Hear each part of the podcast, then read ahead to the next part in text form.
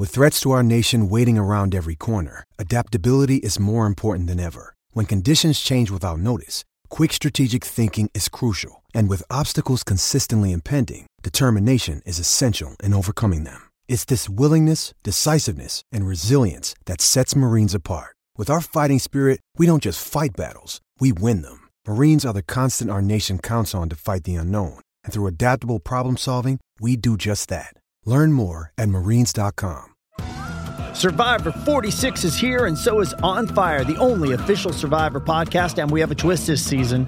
The winner of Survivor 45, Dee Valladares, will be joining us every week. We're going behind the scenes of the biggest moments, the how and the why things happen, and the strategy and analysis you can only get from someone like me, a Survivor winner.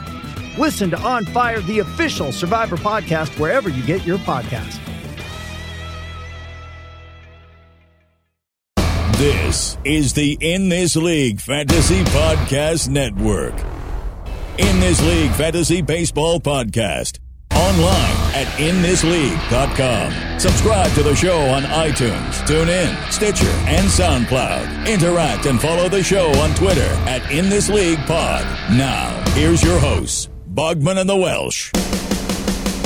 And welcome in to the In This League Fantasy Baseball Podcast, episode 85. If it was football, it would be the Ocho Cinco episode, 85 episodes of fantasy baseball goodness with my partner over there, Scott Bogman. And you can find us on Twitter at Is It The Welsh and at Bogman Sports. And this episode, like all the episodes this season, because these guys are so damn awesome. The best. That we hope you guys, as ITL listeners who support us, will also support them. This episode is brought to you by No Halftime and NoHalftime.com. You're staring at your weekly fantasy opponent and you want to challenge him, but your team has been sucking some. B- so what do you do? Well, you pick the player that that guy doesn't think is going to be successful, like Aledmys Diaz, Lord Aledmys Diaz. Lord Diaz, first of his name, of House Tarhidalot, king of the new and old baseball gods, protector of fields, smacker of hits, the one true shortstop who nobody believes in, you could challenge him pretty much versus everybody, and anyone will take your challenge. And if you knock that out of the park, you are going to bring home some cold, hard cash. Oh, I, I like money. And all you got to do is go to nohalftime.com. You can download the app for your iPhone or your Android device, whatever you happen to use. You can pick that matchup. Little swipe here, left, swipe right. You can accept or decline challenges. It's that easy. There's free, there's money challenges. They've even got a whole grouping where you can have some of your buddies in and you can find them easy and you can track what's going on. They do baseball, football, basketball, all the sports. Join today by using promo code ITL. When you do, they're going to hook you up with 10 free bucks. And when you make your first deposit, you can get a uh, no halftime t shirt, which Bogman and I both own and they are very, very awesome. That promo code ITL, make sure to use it when you download it at nohalftime.com. Get it on your device today. Go play, make some challenges, win some money because no halftime is where the fantasy sports season never takes a break. And that's the damn truth. That is the truth. They're year round. I mean, you got some cash in there. You can play baseball now. We got football coming around. And when basketball comes around, you can play basketball. And guess what? You can hear all those right here on ITL, friends. And it's official Baby Watch. It is Baby Watch 2016. And a watch. Baby's still not here. Struggling. Still not here, and no. uh, on the miserable scale, Baby like, watch. are you at orange, or Uh-huh. are we like on the orange red borderline? Like, how's that going? The mood is tense. I have been on some serious, serious reports, but nothing quite like this. I tried to get an interview with him, but they said, nope, you can't do that. He will literally rip your face off. So, like, if if months were equated to like playing cards that the U.S. used for uh, terrorists, you know, so it was like what was like Osama bin Laden was like an ace or something like that. We're at like Queen of Spade level problem right now. Like this baby needs to come out. We're not over. We're not. Uh, Friday, July first is the technical due date, but um, patience is not a virtue that the Welsh household works with very well, and uh, that's what we're dealing with right now. So I'm doing okay. Get out of here! You don't want no part of this. Shit. Sipping a ITL favorite, some Woodford Reserve, uh, as we speak, right here. Here, hold on, listen. oh, it's sharp. It's sharp. Went down the wrong hole. Um, phrasing. Weird hole. But no, that's keeping me through it. And uh, someday a, another baby will be out. And it's a great way to stay in shape. Yeah. I'm back on the water, you know, just to stay alive in the desert because You- it's, you can uh, mix it. it's warm. Yeah, no, I know. Ooh, Woodford. Well, you Make know, sure. I saved you some of that. You got that whiskey that uh, Cornell sent us, right? Nope. Oh, oh, you didn't get any? I sent you some. You didn't get it? No. Oh, did you send it to me? Really? Yeah, I sent Nope. it to you. You didn't get it? That's nope. weird. Nope. It's a shocker that uh, Cornell sent something to gone Bogman now, and it so- didn't come to me. Oh wow. Yeah, man. I don't know. So, Well, too that'll bad. work out someday if I find uh, Arbar Todd's bottle of uh, knob. That will work out uh, perfectly then. Yeah, I'm sure, I'm sure that's gone too. You sent that one to me too, right? Yeah, it's on its way. Be on the lookout okay. for it. Yeah, So, well, uh, I, the, our whiskeys are probably just crossing streams right now. yeah, exactly. So- Well, we, we always want to cross streams uh, whenever we can with whiskey or sports or whatever it is. But Baby Watch 2016, it will end at some point. The baby will be here, and uh, I will have no sleep. So just be prepared for that. We may have, uh, you know, I can be loopy uh, uh, enough as it is, but we will have some real loopiness. But- welcome. Hey, welcome to episode four. Is it four? whatever it is. 37. Yeah. yeah. Well, we'll see. That'll be interesting. But we got a couple things to tell you guys about today on the episode. First and foremost, obviously, we have Justin Mason from Fangraphs and Friends of Fantasy Benefits. Our good buddy Justin is going to be joining us. We'll be uh, talking a bunch of fantasy baseball stuff with him. And one of the things to be on the lookout for, which he joined us on, which we are recording this before it happens, so we can't give you like a retrospective of what happened, but you can go and listen and you can find out. And uh, we'll have some updates. But Bogman and myself and Justin and a few others are actually going to be joining on Monday. So again, you when you were listening to this, this has just happened. So you can once you're done, you can go and listen to this. But uh, dear Mr. Fantasy, our good buddy Chris McBrien is leaving Dear Mr. Fantasy, and that's pretty much a shock. Don't you put that evil on me! You know, the Twitter world was um, taken aback a little bit, and uh, you know, Chris just you know, life happens. We know how that goes, but uh, Chris is uh, kind of stepping away, and we're leaving the reins back over to uh, Joe and uh, a few other people, and they're making all those announcements. So you'll you can go and you can listen and find out. But just want to give well wishes. We were honored to be able to join. You know, I'm saying this in in like a pretense. Uh, the baby Right. could be here, and I could miss it. By the way, also, so Baby Watch could take over McBrien Watch. But um, you know, the last show of for McBrien, and there's going to be like nine people on the podcast. So go check it out. We don't always tell you to go somewhere else, but once you're done listening to this, Bogman and I will be making an appearance on the episode and saying goodbye. Which also, I mean, it kind of retires, um, you know, Chris McBogman or what was it, Scott Mc? Yeah, No, it's Chris McBogman. Yeah, had Chris right. McBogman kinda gets I, retired. Uh, I have not said anything on Twitter because I knew this show was coming up. So I know a lot of people are sending well wishes on Twitter to Chris and stuff, but I just kind of wanted to keep mine fresh and you know ready for the show. That's why I haven't. I'm not a demon or anything. I'm like I'm not like yeah whatever. Chris is leaving. I one down. One down. The rest of these shows. Yeah, But, couple uh, more. but no, I just uh, I'm keeping my stuff because I want to be uh, you know fresh and funny for the show. So you can catch all my thoughts there. Yeah, it'll, it'll be a good. It'll be a celebration of uh, of Chris and everything he's done with Dear Mr. Fantasy, and uh, we'll all get kind of nutty. We'll see how much Scott and I can actually cut through with nine people on it. I mean, that is the podcast circle jerk if I've ever heard one. I'll start drinking uh, as soon as we wrap up with Mason. Yeah, you know what'll probably all happen. the way through. Yeah, that would be great. And I'll probably like halfway through, I'll be like, guys, I got to go. A baby's coming. but we do. We're gonna have to retire Chris McBogman. So are we gonna retire him there? Yeah, I think uh, I'm gonna retire him on. Uh, uh, you know, I think I've got to hang him up too. So you guys just turn over to Dear Mister Fantasy to hear my exit, and I'll see you guys on the other side. Oh, that was sad. That kind of brought us down a little bit. All right, well, go check that out. You guys can find us on there and that uh, all that craziness. But well wishes to Chris and uh, all the good things he has done, not only for the fantasy community, but he has done for us. He's one of the first guests, probably the first guest with any anything, any cloud or following or anything that that we kind of um, locked into when we started this. And you know, Chris did a lot of good stuff for us, so we we appreciate all that. So go listen to that.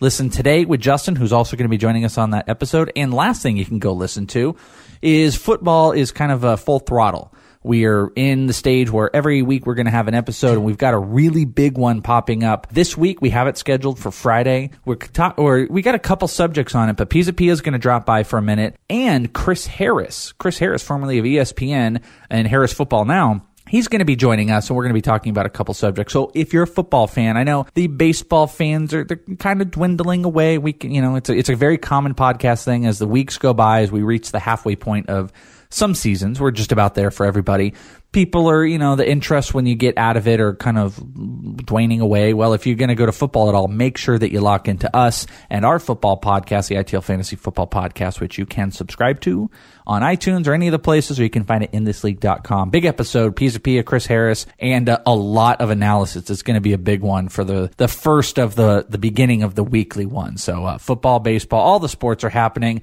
like this the top five. They've done studies, you know, 60% of the time, it works every time. Buckle up, buckaroos! Bogman, number one on the top five. I have a name for it, but I'm going to give it a little. Uh, I'm going to give it a little bit of uh, knowledge on the front end. Is I think we have a hexing going on. I think you and I are hexing players. Last week we were talking about Willson Contreras, and we're like, yeah, he's good, not a lot of playing time, kind of blocked. Don't see how they're going to make it work. And uh, he was he's a hotness this last week. He's playing all around the field. He's literally doing everything opposite of what we said, and he's killing the ball right now. We've done it with Nomar Mazara. I mean, I've done it. We've done it with a lot of players. Phrasing, boom! So officially, I think we have the Hexit. I'm calling it. In lieu of all the things going around around the world, it is the ITL Hexit, where we are going to talk about a player, and they're going to the bed. And or they're going to go the opposite. But as soon as we start pooing down the opportunity of a player, they just jump right the hell up and then they defy all odds. And you know they they are must pickups. And Contreras and Mazara is kind of tapering down, but it is the official official hexit. Yeah, we'll take all of your migrant players. we're, uh, we're, we are succeed, yeah seceding from uh, all fantasy draft ranks right now because this is not working. Boy, you know who really sucks the Welsh? Who? Uh, Carlos Beltran, Colby Rasmus. All your Andrew players, McCutchen, Andrew McCutchen. uh, Kendry, Kendrys Morales, Buster Posey, Kyle Seager. Man, man, those guys all suck. Man, it is time to sell on Aaron Nola and Marcus Stroman. It is time to sell on those guys. Yeah, exactly. It's I a hex. radio guy voice when you do that. It's time to sell. it's Aaron time Nola. to sell on these players. I'm I Casey. I don't know what I did wrong.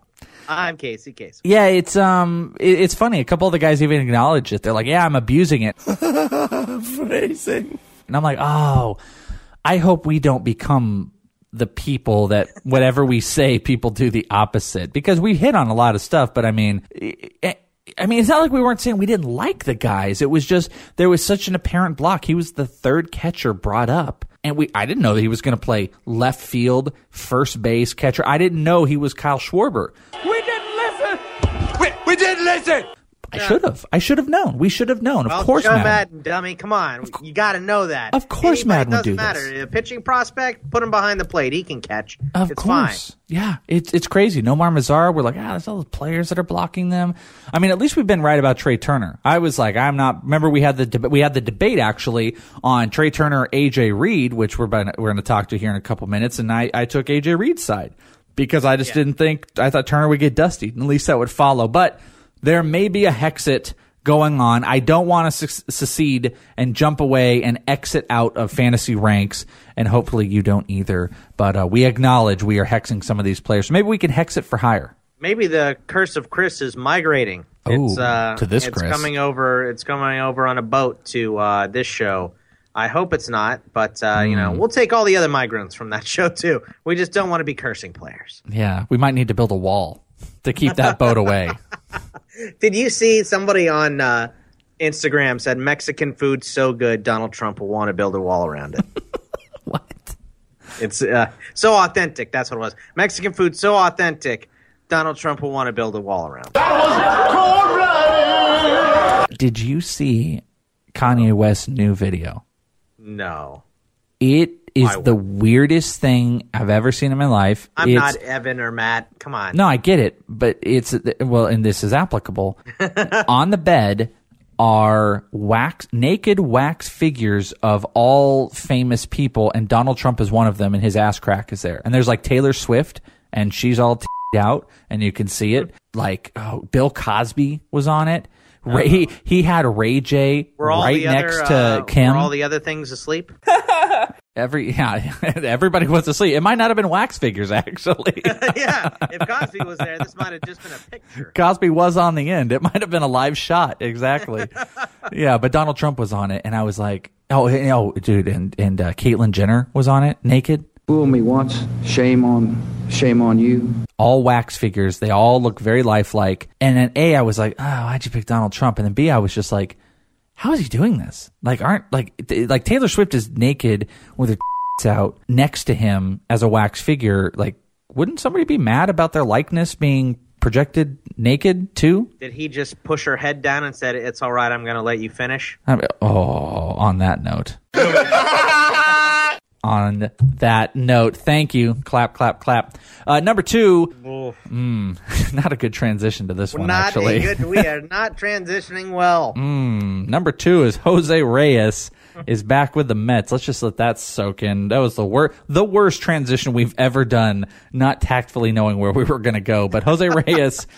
uh, hey, uh, in anti-Hexit news, I called Jose Reyes two months ago. You did. Yeah. You did. Look at me. Look at me. Got something right. Yay me. But uh, Jose Reyes back to the Mets. Looks like he's going to play third base. He's going to play every position. It was funny. They were talking about like, you know, oh, what's the, it was something about like, what, you know, it doesn't matter that he's not playing shortstop or whatever. He's never going to play shortstop with the Mets. He's, they're going to tr- practice him in the outfield, third base, probably, obviously second base. I don't imagine he would play first base, but they see him as the super, the very popular 2016 super utility player where guys the are Willson Contreras. yeah, Willson Contreras, Profar, Baez, all these guys very popular this year. But uh, he's going to be um, a super utility guy back with the Mets. What do you think outside of personal reasons and of uh, who Yeah, he has as a outside of him human? being just a giant bag of. He's going to hit leadoff. You know that's what Colin said when he comes back. So, I mean, there's value there. There's value in a, a leadoff hitter who, you know, he's hurt all the time, but he's still a good hitter. I mean, Mm. like I said, you know, he may be a horrible human being, but still, still a uh, good hitter, and he's hitting leadoff. So he's going to have value. I really And, don't feel uh, comfortable talking about how good of a hitter Jose Reyes is. Let's use a different Oh, term. Let's use a different term. Lord. It's a bold strategy, Cotton. Let's see if it pays off for him. Different Uh, term. how, how good of a batter? Yeah, Uh, sure. I don't know if that's much better. Yeah, I don't know. But battery. he's just uncomfortable, you know, and it's so hard for fantasy purposes. Like, I, I do think he's probably worth holding. There's going to be some speed, there'll be some power. You know, an interesting thing, like a player with a player like him, is you are going to have confidence issues with. You know, he's coming in with um, a ton of behind him. There's a big bag of crap behind him. And that can obviously play tolls on a player, but you put some somebody with an organization that he came up with, players that he knows that are still there. You know, David Wright, one of the leaders in the clubhouse, there could be a confidence thing where he feels like he can go out and he can perform. And then, but then it becomes bigger than fantasy where, you know, a lot of people are like, you know, the minute he steps out, he's going to get some standing ovation and just how sick is everybody going to be? How sick is everybody going to be? I, he's probably going to get cheered with the Mets. He, I think he's going to. I don't know. There were a lot of uh, Mets fans that didn't want him on the team. I bet you it's a mixed bag. Um, but see, doesn't that even that is enough to be like, nah, really? Like, eh. yeah, yeah. I mean, Didn't see a whole lot of Brett Myers or Alberto Callaspo after their incidents, and Brett Myers was one of the worst if you've ever. right. You know, well, I mean, heard. they, they can't play. So Yeah. Jose Reyes can play. You got to know it's it's all about the bottom line with these baseball teams. So you know, uh, while I don't agree with it, you know, he is. I mean, this is a stupid thing to say, but he's going through all the protocol correctly. You know, and he hasn't said anything. You're right. He's done everything right so far. That. Yeah, you know, si- since the incident, he's done. He's made all the right steps, but you know, Yeah, after making all the wrong decisions, he's making Right. the best work related decisions he can. And it's it's worth uh, speculating. I can't imagine, you know, a guy like uh, Trevor Story who um, hurt himself, and you know, if he's going to hit the DL, you know, this is uh, ironically Jose Reyes, the guy that was behind him. This is the type of player that could, you know, replace. So I would be looking at him for sure. Though there's some young guys that might take over him. Which actually, you know what, this is perfect transition. Let's move over to this real quick. Let's go to number three. AJ Reed getting the call up. We got a couple other call ups to talk about. Actually, now uh, Jose Reyes teammates. But would you rather have AJ Reed or Jose Reyes? Reed. Um, easy, right? But what, okay, easy. okay. What if you needed stolen bases and you were pretty solid at first, and you're talking about AJ Reed being a utility or Reyes actually filling a middle infield spot, and you're hurting more at stolen bases? Well, I mean, if I'm hurting at stolen bases and I need a middle infield spot, yeah, I would take Reyes. But I think if I'm just going straight up for one of these guys, I got to take AJ Reed. I mean, But I think the circumstance can sometimes be important because Right, I, I just well, laid all that out. I'm still taking AJ Reed over him. I'm not like I, if if I need a shortstop and I need a middle infielder and I need stolen bases, uh, Reyes just makes too much sense to not take him. But the the reason why I would take Reed over Reyes just flat out is because you, we know that Jose Reyes gets hurt all the time, and he's not even back to the bigs yet. And he's not even he guaranteed he's gonna stay in the bigs. soon. Yeah, exactly. And there's no guarantee he's going to stay in the bigs. So, and there's no guarantee AJ Reed will stay in the bigs either. So, I I think I think I'm going to take AJ Reed. It, you know, the just the potential is too good. Yeah. I, it's too high. Like it's just like when we were going to the draft, right? If you can put a power guy over a speed guy, you take the power guy. Yeah, exactly. Well, AJ Reed finally got the call up. We're all very excited about him. He was one of those, you know, preseason minor league players that was worth drafting. I have him in three leagues, and I've been holding on to him this whole time. A little bit frustrating, but finally he's up. Mm, You know, we'll we'll see how the results are. So far, he's uh, 0 for 5, two walks, no hits, but he still has two runs, and RBI. So, you know, there's something for that. And get, you know, a couple walks. There's some plate discipline. That's positive to see. Don't expect him to come out like gangbusters yet. Uh, a couple strikeouts under his belt, three strikeouts, you know, in those, uh, those, uh, five, uh, those five at bats. So, you know, be a little bit patient if you need a first baseman whatsoever. I can't imagine he's available in any league unless it's a small competitive league, uh, you know, small anti-competitive league. You know, actually, okay, bring me to this. If you're in a 10 man league, would you pick up AJ Reed? Yeah, I think so. He he's been picked up in my one 10 man, 10 man league that I have. I mean, we have deeper benches than most, but I think uh, for the most part, yeah. And it's a keeper. Yeah, yeah, it is too. Uh, but I, I think for the most part, I mean, it depends on who I'm draft, uh, who I'm dropping, of course. But I think he's a good risk to take. Would Like, you drop Michael Brantley for AJ Reed? Yeah, Easy. easy. I don't think Brantley's going to play again this year. Would so you yeah. drop David Peralta, who's currently on the DL? Yes. Okay, so I mean that's like top, uh, that's like top one twenty. You're, you're Sure, placing. but I think in a ten man league, I would like if I was in a if I was in a fourteen, I don't know if I'd do that. But if I'm in a ten man league, sure, because I know that there's going to be other guys like David Peralta on the wire. You know what I mean? it's a good point. I yeah, it's a good point. It's it's easier to dump those higher players in a smaller league. Yeah, there's always a talent that's uh, sitting out there, so you don't have to worry too too much. Been hitting from the six hole, that's positive. Let's see where it goes. Be a little bit patient. He's a younger hitter, but a lot to be excited about with AJ Reed up. Also, um, Michael Conforto being sent down was kind of a bummer because he looked so so good, but so good early. so damn good. And then they just pulled the switch and they brought up Brandon Nimmo for Michael Conforto. So Nimmo's up. I swooped up him in I think four of my leagues immediately just off of pure potential. I kind of worry he might have some of that same like Conforto, which would be great if he had that same Conforto production on the top end, but could kind of fade off. But um, 12 man leagues and up, I think he's worth picking up. He's worth keeping an eye on at worst. Michael, but let's go to Michael Conforto though. Is he fully drop redraft? He's fully droppable in every format, right? Yes. Not in keeper though. No, no, I'm not dropping him in keeper because I think that he'll he'll go back down. He'll probably just go back down, get his swing right, and then be right back in it. What about if you're a eight keeper? You're not a dynasty. You're keep eight.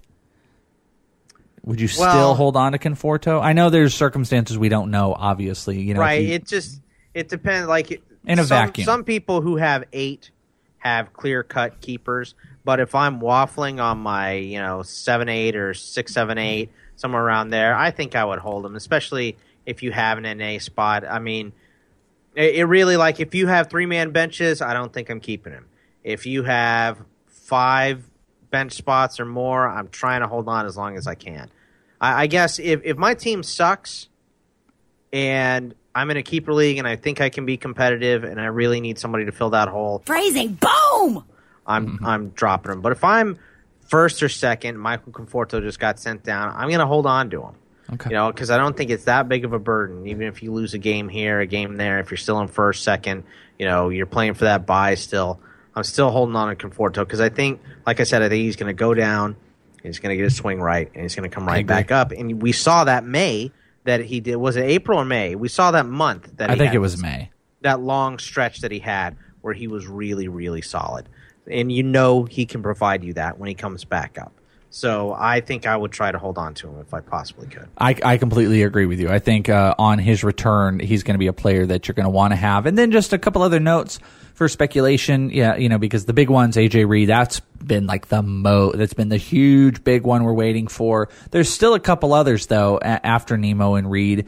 You've got JP Crawford, who I'm questioning if he's going to come up at all this season. It, it might be September, but the closer ones. You got Lucas Giolito, who actually could come up as this podcast is airing. We we've heard that uh, there's a there's a start for Tuesday. Possibly he could come up. I really do think he's getting close. Another rumor. We've mentioned this guy before, and uh, if he is available, whatever the format is, you should try to pick him up. But the Astros are looking to call up uh, Teoscar Hernandez. That's not the guy. Yeah, but also Alex Bregman from Yeah. A to Triple A within the next couple days. It actually could be today as you're listening to this that they're going to be up in Triple A. And if that's the case, we might only have a month stint for Alex Bregman left. Um, you know, down down in AAA. So we could be talking the end of July, you know, in the August area that Alex Bregman comes up, and it could be like, Car- you know, it's like Car- Carlos Correa impact. You know, right around the same time as Dee Gordon comes back, and everyone's going to be focused on him. That Alex Bregman could be a huge asset to your fantasy playoff run. They could pop him right. They could actually put him. I mean, not going to put him at the two hole though. He could be there. He could be at five or He'd six. Probably, probably start low. You know, He could, but I wouldn't. You know, with with the type of average hitter he is, he's not known to be a power hitter. Even though I think he has the second most homers out of last year's entire draft class out of everybody. Christin Stewart with the Tigers is the only one that has more. That I think they would put him five and they would hit Reed behind him. Which a that would be a huge bump for Reed, another guy that would be on in front of him, and Alex Bregman would be hitting behind Jesus Christ, Altuve, Correa, Springer. That's stupid. I think they would start him in nine. It's just what they usually do with those guys. Uh, but you know, if he hits, then he'll, you know, if he hits, then he'll move up in the in the lineup. Let me ask you this though: the same situation you said before. You need a middle infielder with swipes. If Jose Reyes and Alex Bregman are available together, which one are you taking? like right now, like I have to wait a month for Bregman, or I get Reyes. No, like, no, no. Let- Let's say let's say Bregman gets called up. Bregman. Bregman's in two weeks. It's just Bregman hands down easy. Yes. Okay. It's not. It's not even close. I, I think Bregman is going to be high, high impact player. We had some of those last year. I don't know. I don't think we're gonna have the same run that we had last year, where it was like was it, like Miguel Sano, you know, Franco, uh, Correa, who came up in the second half and were just like lights out. You know, uh, fantasy all stars. I don't necessarily know if we're talking that, but I think he's going to come in and he's going to make an immediate impact. We're talking high average, depending where he is in the lineup runs. He can steal some bases. Yeah, I, I have no assurances with Jose Reyes, and he doesn't even have a, a full on gig yet. So Bregman for sure. Okay. Yeah. I'm probably I'm I'm with you. I just uh, I'm I'm not as confident about anybody coming up from you know double A or a week of triple A or whatever he's at right now. Um, I'm not as confident for this season, but I think you know for the long term, of course, I want Bregman, and for this year, I probably want Bregman too. But I mean, I wouldn't be. I'm not as excited as you are right now. I'm very excited about Bregman. Ooh, Oh, I just started getting a clue. But uh, some prospects to be on the lookout for. I think Josh Bell's another one with the Pirates. He's just clamoring to come up. And Pirates uh, just never call their I guys up. They're the worst. So stupid. They're the way. Like, Meadows is just destroying everything down in AAA. Josh Bell. finally got up to AAA. It only took him a 26 game hit streak at Double A before they finally went. Yeah, I oh, meant okay, A." good at trip. You can go to AAA. Dude, yeah, it's it's stupid. What Glasnow, Bell, and Meadows all could be in the majors right now, and they could be making a big be impact. Coming up soon, right? Didn't they just take Nicasio out of the uh, rotation? Yeah, and they're not calling up Glass. I don't know what the problem is, but there's a lot of good prospects out there. I know they're so stupid. Alex Reyes, be on the lookout for. I I would say he's closer to that Bregman, like a month away, if anything. Glasnow, Bell. If you're in the prospect watch for redraft or you know maybe even a keeper where people haven't taken those guys, be on the lookout for that. Number four, Stephen Strasburg scratched. Oh boy, here we go. Are, is this is this it again? Are we doing this I again? I think it might be. Jesus. I, I think it might be. It's it's you know. So he was scratched people- once, and then he got scratched on Sunday again. Scratched once, scratched twice, scratched out three times. and you're put on out. the DL. It's ridiculous. Yeah, put on the DL. Fool me once, shame on, shame on you. If fool me, we can't get fooled again. Stephen Strasburg, mm, 23 starts last year. He's gone on the DL. How many starts for Strasburg? Strasburg's such a tease. Strasburg. Stra- you know, he's like those. You know, those late night. I know you know those late night like call lines where it's like you know, hi, I'm Candy, and I'm so lonely, and you know Oh, they're the 800 get on a live webcam right now and watch me touch myself. It's like like these chicks that are just way way hot, and you you know when you call in, you're just going to be talking to like, hello, my my name is Want me Ruby. touch vagine? I rub for you, baby. Oh, it feels so good. Do you like the way my facial hair scratches on phone?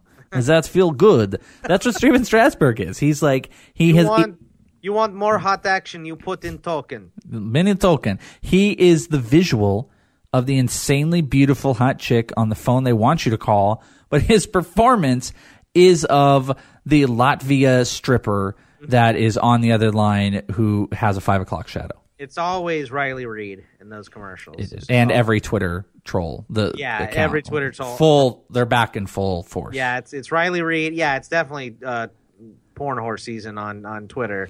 But uh, 23 starts last year. He's at 14. He's 10 and 0. The Welsh. I know. He we, we were talking like top seven pitcher for this Oh. season. So, does he hit 23 starts this year? Oh, That's my question to you. Hello. My name is Stephen Strasburg. Mhm. How many token you gamble? I make 23 starts. Will he make 23? Can he? I don't think he can do it, Nine dude. more. He has to get nine more starts, and I think he's going to still have like 13 potential starts. Does that sound right? Mm, I feel like it's more than that. No. Remember, we were just talking about Greinke last week, and he had 15 left when we were talking about him going like 20. And we've had at least two starts in there. So, I mean, we're, he's probably only Let's got see. like 13 how many, more How many starts. has he already missed? Two? Yes. Is this two starts he's missed? Yes. That put him at 16. Let's say he has 16 more starts for the season. He's definitely missing two of those.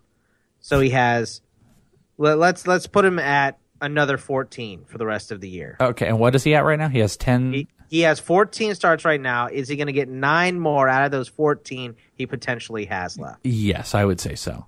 I don't. Really. I he's just too hurt. You're not willing to risk this being a Russian cam model on the back end. No, I think in redraft I'm peddling him off. Okay. You will not put your debit card down to buy these tokens. I will not put my debit card in his slot is what I'm saying. Yeah. You need to buy a prepaid Visa to make That's all right. these transactions. PayPal is necessary. That's right. PayPal right. or something, not my debit card. Did you sell him off? I mean, you, are you selling him I right think- now? Yeah, yeah. In redraft, But what if it's I'm like 80 cents on the dollar, though? Well, what's eighty cents on a, on, a, on the dollar? Let's Okay, Go well, through, like, okay. let's go through the Welsh list. Yeah, but okay. but I'm saying if he's healthy, you got to start there. If he's a healthy pitcher, But he's not. Like that's uh, No, no, but- but you can't say if on that because he's not. No, no, He's okay. not a health- All right, so looking at like standard five by five ranking, Strasburg is sitting at it looks like nine, five, six, seven, eight, nine. He's the ninth starting pitcher, right above Scherzer, below Lester. So if you're taking even value, you should be able to get a you know, you should be able to get a, a Lester or maybe Scherzer's a little high. Danny Salazar is under him. I mean, look at a couple others, some kind of crappy names. Kluber, let's deal with those. Those are even value. Okay, so those are even. Give me some after that. Okay, so would you trade Strasburg? Okay, so now I'm getting out of that range. For would you trade Strasburg for Cole Hamels? Yes. Would you trade Strasburg for Julio Teheran? Yes. Teheran is above Hamels, by the way, very high. Um, Zach Greinke. Yes. Kenta Maeda. Mm, probably not. Uh, Carlos Martinez. No. Oh, this is interesting. Okay, yeah. I mean, uh, Greinke, and then it goes Maeda, um, and then it went Tanaka. You probably not doing. I'd probably do it for some bigger names though than Martinez and Maeda that are struggling. I would probably. I, I, I might do Tanaka. You would uh, Jacob Degrom. Yes. Uh, Steven Matz. No. Okay, one more. Ooh, Trevor Bauer. Not a chance. Trevor Bauer, I hate him, but he's ridiculous right now. Okay, so it sounds like your system is like about 90 cents on the dollar 85 to 90 cents on the dollar i mean because if you're if you're selling him low at this point and you're just like oh shit i really don't think i'm going to get the value that I, I want to get from this guy rest of season you're probably talking like i mean christ i mean the david prices and carrascos are way down there but you're trading all those guys for strasburg right Yeah, yeah. I, I'm trading away Strasburg for those guys. Yeah, all of them. yeah the the lower end guys you'd be talking about are probably like Taijuan Walker. You know, that's like under 80% return value on a guy like Strasburg. Um, yeah, I don't even know who the other guys are. I'm looking. Like- Ian Kennedy. No, no. I would do like um, Salazar. Would you do Salazar? Yeah, I think that's like in the 90. Like, uh, what about range. Steven Wright? No. I can't, I can't get into that. Funny comedian. Don't buy the pitch. I know you hate John Lackey, so you wouldn't do Lackey. No, Lackey. Um, Shark. No. Hell no. Verlander. Hell no. Not after that start on the weekend. That doesn't make me feel good. But, but see, the difference is I don't. I think he only misses a couple and he's back the rest of the season. I think he could potentially be like a six or seven on the hot scale behind that telephone, where you think it's like you know gutter trash that you know has a beard. I don't think it's gutter trash. I'm not selling him for Carlos Martinez, but I, you know, come on, he's not gutter trash. He I'm probably not knows Carlos those chicks. Martinez. Look, I'm not. I'm not saying Carlos Martinez is gutter gutter trash by any. I mean, you know, maybe uh, Maybe the chicks trap, he follows, but yeah. But uh, but uh, you know, he. Uh, All right. I th- I'm peddling off Strasburg for a little less talent to get a guy that I think is going to be healthy. the key here is I'm probably not selling him off. I actually might buy on him right now. If if I was the person that had Do you have him in any any leagues? I do. I have him in you don't have him in any leagues. That's a problem. Yeah, that's the problem. Yeah. I need to acquire him to trade him to you. Yeah, I have him in like uh, one or two uh, one or two leagues. I don't I don't know which ones, but um, if if the selling point was under 80 cents on the dollar, I think I would. Yeah. You know, if I had Carlos Martinez as much as I love him, and someone was like, "Yeah, I'll take that for Strasburg," I would buy that. You would sell. I just would I not be buy. surprised if he got five more starts the rest of the year. He came back up off the DL and then he went right back on the DL because they said, "Okay, we're going to scratch him." And he's he but he's fine. We're going to scratch him, but he's fine. That's what they said. And then they scratched him again and now he's on the DL. So Hello. I just I, I'm tired of this Stephen Strasburg as the Strasburg turns. I'm sick of it. All right. Uh, number five. Uh, last one here. Sometimes we look at stats as our fifth one. You know, we like to look at trends. I was looking at something and it, it started making me think. We're talking about young players, and, you know, a couple people also want us to, as we can, put some focus on, you know, keeper league conversation, what to do during the seasons. You know, and it's a good point on the second half of seasons to have. We're always going to talk about what's going on every week or in the weekend and how to win. But you keeper league guys, sometimes you kind of get, uh, they become afterthoughts. So I was looking at top performances, you know, guys that are putting up ridiculous numbers, and Jose Fernandez was on my mind. And I was taking a look because he'd struck out 13 on Sunday. And every batter, he's- every batter in the Cubs lineup struck out against. He's insane. I know it's the Cubs, but still, I mean, dom- dominant. Jose Fernandez is a dominant pitcher right now. And I went to look. His K per nine is stupid, Bogman. It's over 13. He's the only player with a K per nine over 13. He's also the only player with one over 12. No other, no other pitcher, starting pitcher, don't talk to me about relief pitcher, starting pitcher has a K per nine that's even 12, at least when I'm looking at these numbers. He's so dominant. And what, what is uh, Jose Fernandez? Is he like 22? Jose Fernandez is 23. 13 years old. Yeah. Oh. 23 years old. 23. Yeah, he'll be 24 at the end of July. Okay, so I, I took a look at that and I was like, God. God dang. And by the way, really, no, and I know Bogman's probably thinking this, just didn't say it. There's no coincidence. I do own both of these players in our ITL dynasty. it has nothing to do with this because these both came up eh. completely wrong. I swear to God. Eh. I swear to God, Bogman. I swear to God. Hmm. I mean, the stats don't lie. Jose Fernandez is second in strikeouts do. in the league. He's the number one K per nine starting pitcher in the league, and no one's even close. And then I was like, well, let's compare him to an offensive player.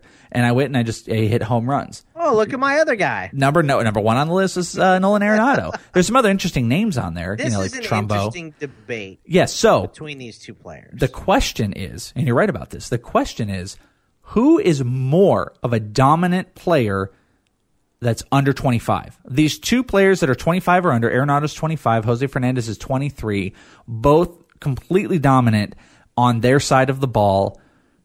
Who would you think? Who do you take? Who is more dominant? So you're okay. Let, let me just make sure I have the question right. It's who is more dominant, not who would I rather have on my fantasy team. Let's, let's go both. I mean, talk, first talk to me. Who is, Jose who is is more, more dominant? dominant. Jose is more dominant. All right. I mean, nobody in the league is striking out guys at the clip that he has. He had that gigantic long streak of not losing a game at home.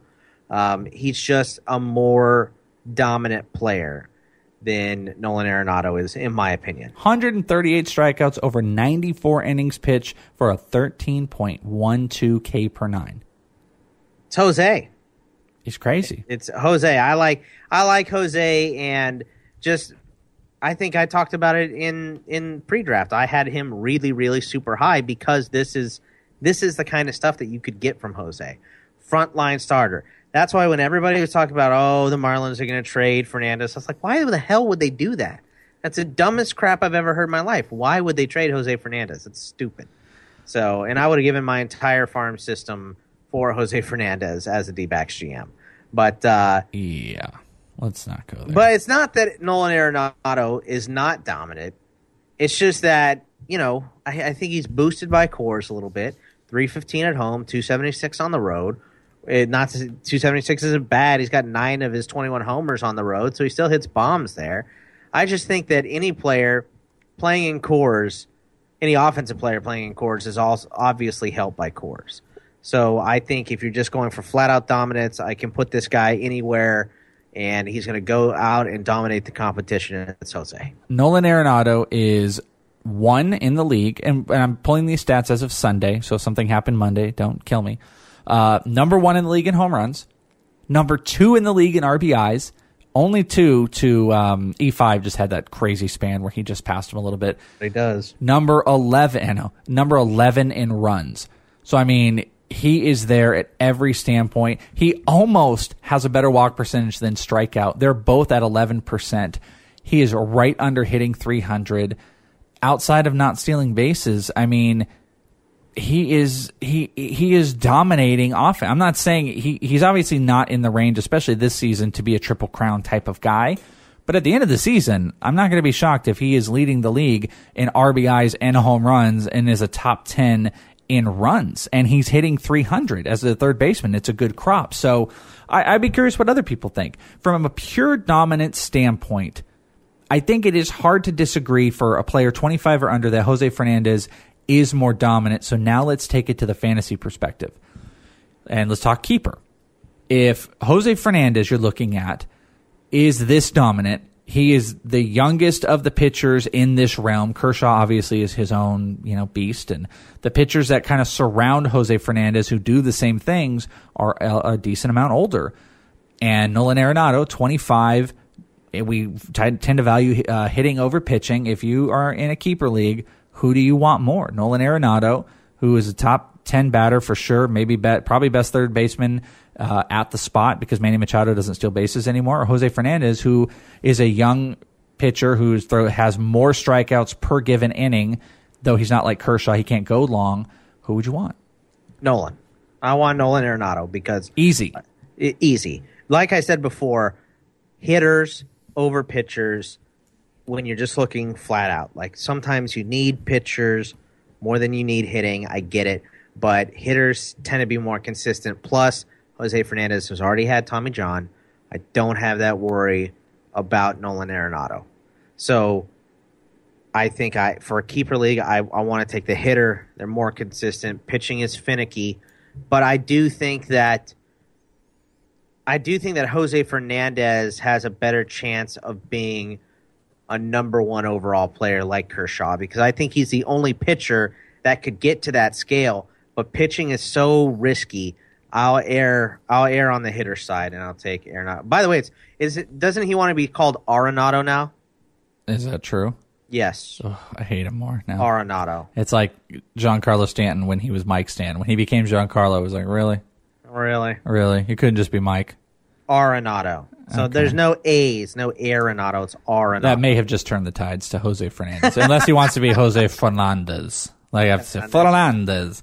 Um, I'm going to agree with you from the hitter standpoint. The funniest part of this argument, and by the way, the reason this conversation is happening because under 25 and they are the, at the top of their stats fantasy wise in both ends of, of the game, league. These guys just keep coming to Vegas and knocking me out of tournaments. But here's what's so fascinating. We are having this conversation of dominant players under 25, and Bryce Harper is not there. He's just not there. He, he's just not having that season. He's not that player that we can talk about under 25. And, um, man, dude, in a keeper league, Bryce Harper or Nolan Arenado? Uh, Harper. You had to think about that.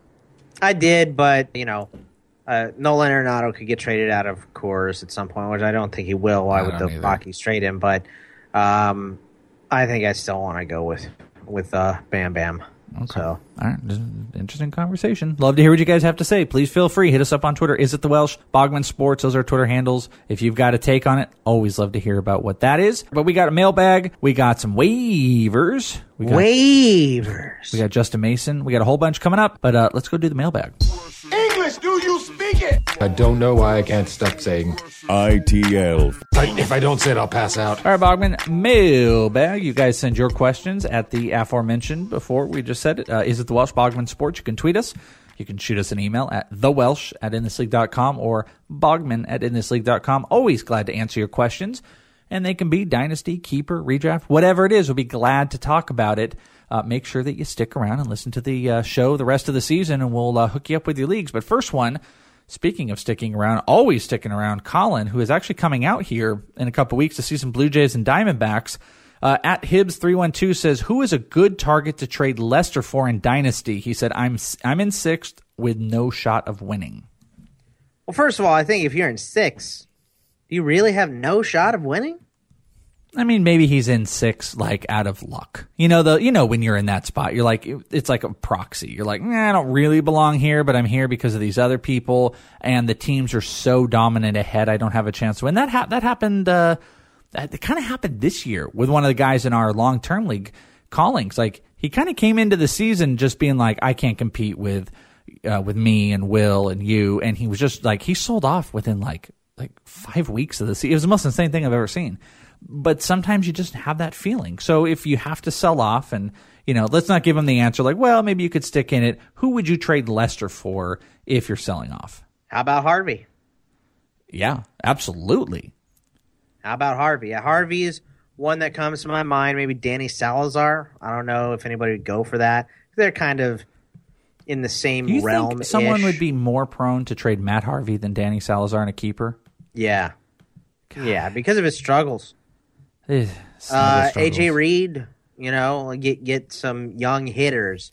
Um, I told him one thing I would try to do is I would try to stick in the range of where he is. Like I'm not a firm believer he's a long term keeper starting pitcher, so I'm for selling him. Like I, you know, we just talked about it before. I think he's like he's like top ten right now. He's he's in the top ten of starting pitchers.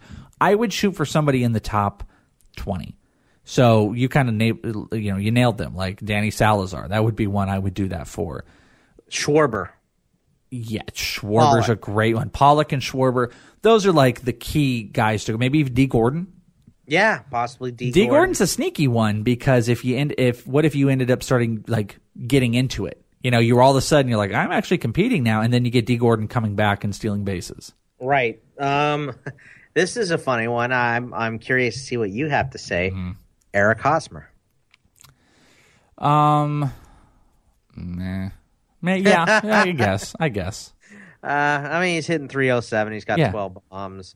What about uh? How He's about just Miguel? not the prototype. He's not the first baseman I want to put on my team. I Well, he's suppose not if a 40 home run hitter, but he could hit 25. Yeah, like when I have good first baseman on my team, they're like Miguel Cabrera. Like that's what I want. Like if I had a team of a bunch of power the first- outfielders. uh, the- best first baseman. You understand me, boy? Yeah. You either you're either first or last. Okay. You get it? Uh, Top twenty starting pitcher. Miguel Sano. Yeah, yeah, absolutely. And ju- shoot for the moon. Like don't be stupid. Don't be like, oh, can I get? Yeah, well, my dude, Steven, Stephen Strasburg. Uh, yeah, Steven Stroud. If someone's willing to do that. Yeah. Um, Are we selling Jon Lester short here? I don't think we are. I- he's having a really, really good year, but I mean, Hmm. I and I believe in him. He's definitely a keeper, but I think I would want all those guys. Is this a? Is this is this the he- is this the helix? The hexit? This is the hexit. Mm. Oh man, it better not be. It might be the hexit. Jon Lester's going to throw a no hitter his next one out. How about Buster Posey? Yeah. Hell yeah. Okay, I'm just getting. I'm Uh, not worried about the struggles right now. I'm just getting a gauge. All Just right. getting a gauge, fella. All right, top shoot for top fifty. Go in the top fifty of players. Eric Hosmer's at 50. whatever your value system is, you can go pre-draft, whatever. start in the top fifty and work your way up if you have to. So start in the lower range. I would start in the twenty-five ranked players and move my way up. And also, if I'm out of it, package some stuff with it. You know, don't just be like, oh, "I'll trade you Lester for this guy," and they might be like, "Nah, I'm not going to do that." Maybe you could trade them a couple other pieces that mean nothing to you this season, and you can upgrade that way. Yeah, Look I at it that way. All right. I agree with that. At Neon 1534 says, I got offered David Price and Adam Jones for Giancarlo. We're going to call him Mike now. For Mike Stanton. Should I take it or just wait on Stanton? Let me just go real quick because I'll just tell you what I said. And because I thought this was interesting, this is the best Stanton trade I've seen this season. This is the best. Oh, Giancarlo Stanton kind of sucks. Oops, I'm sorry. Mike Stanton kind of sucks right now. I'll give you this. Is this is the best one I have seen? I think I might do it. I mean, he's kind of picked up a little bit here. This question might be four or five days old, but I mean, if you are not a believer in Stanton and you're still really concerned, you I don't. How much better can you do than Adam Jones and David Price? You can't do that much better. And it's funny because a week ago, this was easy. I would easily have taken Price and Jones because Price seemed to be, you know, getting it back, and Adam Jones has had a tear over the last month. Yeah, man. And Stanton is hitting 200. But over the last week and a half, week, Stanton has been hitting bombs. He's been driving in runs, all that good stuff. Um, I redraft. I think I'm I'm taking the deal. I think I'm taking Price. I'm assuming this is redraft. And oh, keeper's interesting. Would you do this in keeper? I want Stanton in keeper. I, uh, I, I, it's it sucks. What if that Uh, outfit? What if it was? Um, what if it was Bradley Jr., JBJ, and David Price? No, no, I want Huh? Stanton. Yasiel Puig? No, Stanton. Of course not. You hate him. All right. Uh, all right. Interesting stuff to talk about. I assume that's redraft. I think I might take it. It's best you're probably going to get on Stanton. And if uh, Adam Jones doesn't work out, you got David Price. So it's not that bad. Uh, at Jake1725, lots of numbers in all of our listeners right now. Rest of season Julio Teheran and Lance McCullers or Scherzer and Bradley. I'm assuming this is Archie. Oh yeah, Archie Bradley. It's obviously so Scherzer and Bradley or Teheran and McCullers. And McCullers. Really? Yes. I say Scherzer. Uh, well, you say Scherzer, but yeah. it's Teheran and McCullers. Uh, yeah, because Archie Bradley is whatever in this. If right? somebody offered you Scherzer for your Teheran and McCullers, you would turn it down. Yeah. Yeah, mm. Scherzer had a terrible second half last year. I just don't think that can be ignored. And Teheran has, has seemed to have found whatever it was that was missing. A little concerned about McCullers, but not nearly as much as I am about Bradley. So I would take Teheran and McCullers over Scherzer and Bradley. Okay, that's interesting. I I always lean to the best player in the deal. Love me some Max Scherzer. I get it. Teheran's having a great season. It's going to take a whole lot for him to get moved if he does. Uh, Lance McCullers is playing a whole bunch better as of late. Definitely the player that I was touting more. Like them both. But uh, Max Scherzer, he's uh, top eight right now. I think he's he's top three in strikeouts this season. Stupid. I love Max. I'm just worried about that fall off like he had last year. I so. get it. All right, uh, last one here at is it the Welsh? Oh yes, let's hear this question. What the f- is so wrong with Aaron Nola and Marcus Stroman? Does God hate me? Uh, the answer is yes. Of course, God hates you. Of course. Um, and then uh, I would uh, also like to add in what is wrong with Patrick. Patrick Corbin sure. gives up six runs like it's fun for him. Wait, this just came in at Bogman Sports. Why did I tout Patrick Corbin so much? I hope everybody took Christian Yelich. yeah, yeah, no, you were good at that. What, what, what is it? I mean, Aaron Nola worked with his, work, was working with his pitching coach. Thought they got some stuff figured out he has not been right. But Bogman and I were looking at a bunch of the numbers, and this is going to sound out sound cop outy, and you know, someone smart, someone else smarter can come out and say something. But the best thing I can say is he's just having a bad stretch. I mean, one of the clear things when I look at all his numbers, there's one thing that jumps out to me. He's not leaving anyone on base, and it looks might be more of a product also of uh, the defense behind him. He's got an xFIP of uh, 296 with an ERA of 445. So no surprise, you know, the team that's behind him. And he's only leaving on 61% of batter. That's horrible. That's on the opposite Greinke last year. So those couple bad things are working against him, but he's almost striking out nine.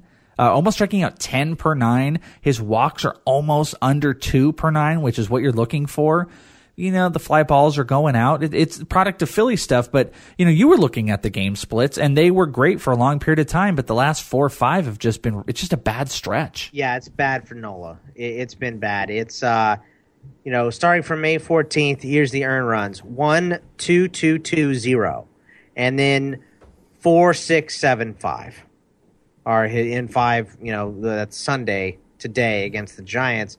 You know, and, and Stroman on, on the other side, like, it's been a tough run for him. He gave up another five today.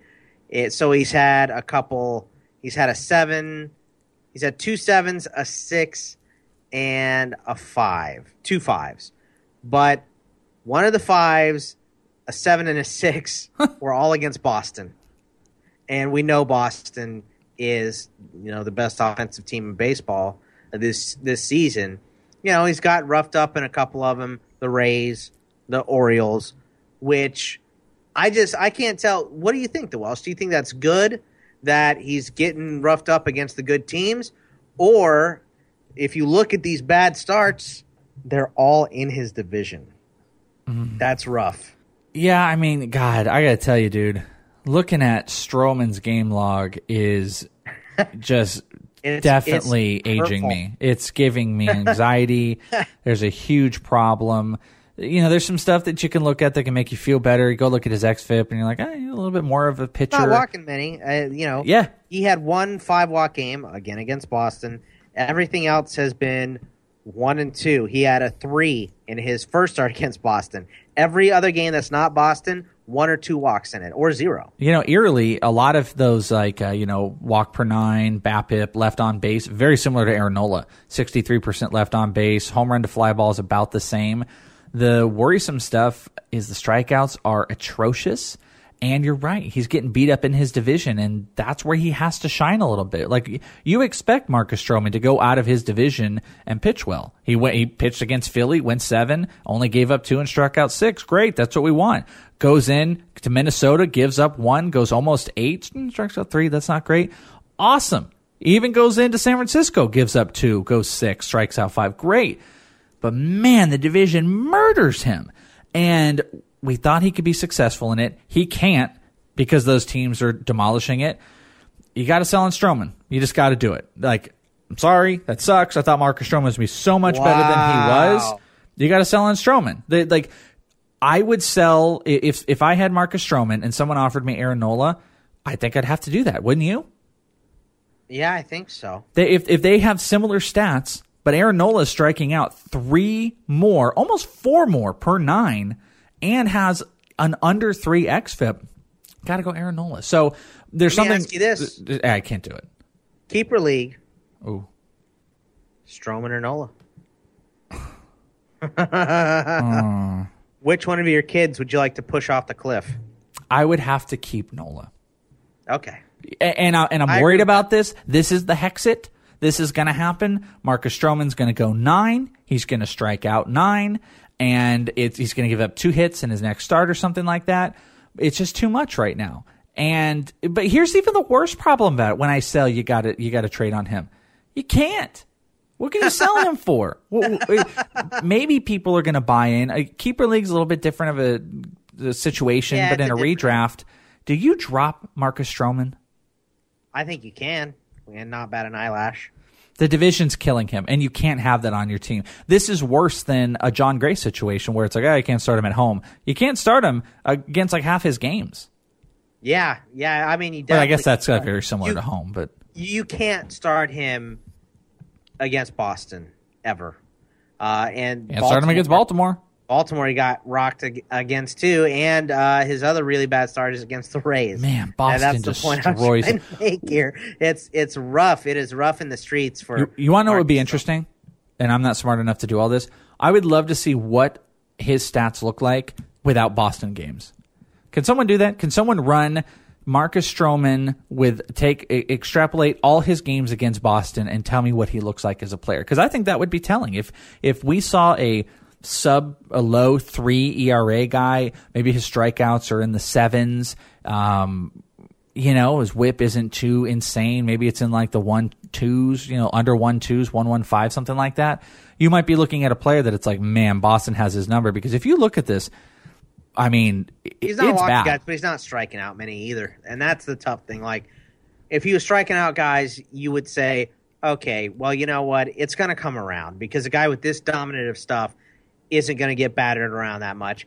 But over his past, let's see, since May 11th, he's had six strikeouts once, and then four, two, four, five, three, two, five. Not good. Not enough strikeouts either. His last three starts against Boston, he has given up 18 earned runs. Right. Three. 18 earned runs and he struck out. He has given up more earned runs than strike. He's had, he's struck out batters in Boston. He has struck out 13 batters and given up 18 earned runs against Boston. Six per. It's pretty That's bad, rough. man. It's pretty bad. Uh, I won't blame anybody. I don't think you can start him if you hold him. I'm not. I have him like on a non-keeper league. I'm not going to drop him, but I'm I'm not going to start him for a bit. I kind of was like, yeah, maybe I could start him against the White Sox and stuff. No, can't do. You can't do it. You just can't do it. So uh, Marcus Stroman, you know, keep Nola. Stroman's a problem. You got any words, you know, of uh, of Corbin? Uh, yeah, drop him immediately for anything that's on the wire. Anything. Uh, pretty much, unless you're. Uh, I mean, there's a little hope for him in keeper leagues. For Robbie Ray, dude. Yes, easy. Uh, th- this is tough because I feel like Corbin is right there. I feel like he could be one of those guys after the the All Star break that comes around and has a good surprising year. But I just don't have enough in me to say hold on to him. I just can't. I can't sit here and tell you guys that. I think I'm gonna do that, but I can't tell you guys to do that yeah. because every time the dude gets to 90 pitches, he gives up four runs. It's just what it and, is. And today, you know, I didn't start him in a bunch of my leagues because he was playing in Colorado, but he cruised pretty easily through the front four. Uh, I had to leave. I couldn't watch the rest of the game, but he wound up giving up six. Of course. You know, Yeah. it, it's just it's It's bonkers, it's man. frustrating for for Patrick Corbin. You know, we've been right on a lot of guys uh, this year, but we're wrong on a couple of them too. Eh, whatever. just- I- I- we don't mind talking about that. yeah, and those wrong ones just they eat at you. Well, we, we know? placate to it. You know, a lot of people don't want to have the conversation of things they got wrong and want to ignore it and only want. I mean, we, you know, I'm no stranger to being like, "Hey, I got this right." We love talking about this stuff, but we're also not afraid to talk about the things that are wrong. It's just brutal. You know, I mean. Carlos Martinez, thank God, has been a damn good pitcher this season. But like, you know, we attached our names pretty strongly to Corbin and Stroman, and Nola was one of my late round guys, and he paid off for a lot this season. But it's brutal to watch, and people are asking us. que- I get questions all the time. You know, hey, are you going to start Stroman? Are you going to start Nola? And I'm just like, ah, I'm, I'm still there. I'm not out. I'm very stubborn. I'm very stubborn because we see stretches. A lot of guys whether it's positive or negative, you got people jump to reactions. You know, like, oh, I'm going to trade off this guy. You know, Brian Dozier. This is one I'm going to tout for for us. We said he's a second half player. You know, he typically is a horrible first April. It extended into May, and he's starting to turn it around. And people were dropping him. People were trading him for nothing. And it was like, eh, sometimes you got to be stubborn. Be smart with your pickups for replacement, but sometimes you got to be stubborn and keep your players for when they turn it around because there's a reason Aaron Nola's maybe a little bit different situation, even Stroman to that matter, and Corbin actually, all of them, because they're young and not enough proven track know record. who ranks 22, the Welsh? overall? Yes, overall. No, Francisco Lindor. no, with all the bombs. All right, uh, 10 homers and his 12 swipes, and he's hitting 300. we loved him, but the bomb bet, we got the bomb bet, and I'm it's not looking good for me. What do I have, like Uh, five left? Well, you gotta like, you don't want to hope for it because you have him in two leagues. But if he he has to, there's no way he doesn't make 16 unless it's an injury. Yeah, 15 is a push. Yeah, he's uh, Yeah. he did. He's like the top. Hard to argue where he is in the shortstop ranks, but he's uh, nowhere killing outside it. of the top five for sure. All right, there you go. Yeah, and we love uh, Xander Bogaerts, and he's a top 10 player. There we go. Yeah, you're like just like like yeah, we got some stuff wrong, but let's talk I about the things we also got right. Yeah, yeah, sure. Yeah, we have fun with it. All right, there you go. Good questions by you guys. Great conversation. Marcus Stroman, f- very much. Uh, let's go do some waivers. It's baseball, it's football, it's pop culture, it's laughs. It's the ITL Writers Room with Mike Concho, Evan Peterson, Matt Bowie. Why are you not listening? Subscribe to the podcast on iTunes or wherever you listen and check them out in thisleague.com. Waiver wire pickups. Waivers. Waivers. I think they were a Asian gang. I think he was speaking Hitters. Asian. I think it was an Asian gang or something. I saw someone, he looked Asian. Asian hitters, the Welsh. Uh, Ichiro Suzuki. No, I'm just kidding. Um, Justin Bour. What is his rank over the last week? Take a crack. 14. 11. Ah, it was damn close. I just threw out a number. It was really close. He had three bombs and nine homers, including a grand slam. Yeah, he has ba- been back to back. Tear. Yeah, man. He's just lighting it up for sure. He's being the most picked up, 28%. Jose Reyes, we talked about 431%. Uh, AJ Reed, 32%. Yasmany Tomas on a a, nice little stretch. Yeah, a 30%. couple yeah, a couple double digit uh, bombs uh, there. I was talking about how they should send him down, and guess what? He started hitting. Hex it. Another curse. Hex it. Um, this is a good list. 6%. It is it is a good list. Um, I think I think I'm taking Bour. Over okay, uh, number one? Well, AJ Reed is one. Yeah, yeah, yeah. I was about to say, come on, man. AJ Reed's number one. AJ Reed's one. Uh, I just like in my mind it, that goes away. So AJ Reed is one, of Yes. course. Uh, Mm, Bour, Reyes, Tomas, because I don't think Nemo's there yet. is it Nemo? I called them Nemo. Whatever, Nemo, Nemo. Who whatever. gives a shit? Green jacket, blue jacket. Gold Who jacket, gives a green jacket? Yeah, Who gives a Twitter for my bad pronunciation. It's probably Nemo. It's probably not Nemo, but I saw all the great like Finding Nemo uh, Yeah. memes, so I just I went to Nemo. right. Okay. Finding uh, Brandon Dory. Yeah, it's pretty. I am gonna go Reed. Reed. Mm-hmm. And then I'm gonna go Nemo. Nemo, really? And then boy, it's potential. Jesus Christ! I mean, if I'm desperate for production, sure, come on. Yeah, Let- no, no, I'm with you. Let's live a little. Yeah, but You I'm I'm looking for high upside. All the guys that come out, I, not every guy has gigantic upside. Look, I like Nemo, but You're really going to take him over some of these proven hitters Okay, like buddy. Hey, buddy, my eyes are up here. Don't stop looking at my potential. Um, I, they're close. Not going to take the 11th ranked guy over the last week. Yeah, well, it's seven days, man. I mean, you know, there's stupid names that are on Seven strong days. Yeah, no, I get it. I totally get it. If you are desperate need a first base, if you need that production, you need You that need boost, go to, to pick him player. up. You need a utility player. I get it. I'm probably going Nemo. I'm a Okay. psych- I'm a psychopath. But then Bour's right there, then Reyes, and then Tomas. Would you take, and this guy's been strong, and we don't want to admit it, would you take Didi Gregorius over these guys? I'm not, I don't. I'm not ready to admit that. I'm not ready to admit that. I, you know, God, I don't know if I would take Didi over Jose Reyes. Is that a problem? It could be. Do we have a Uh, problem? we might have a problem. Didi, I'll just look over the last month. Hmm. 290. 13 homers, two bombs. Thirteen over the last thirty days. Th- 13, I, am sorry. 13 runs, two homers. Okay, was like, 15 13 RBI, home 13 runs. home- yeah, Jesus. Hmm.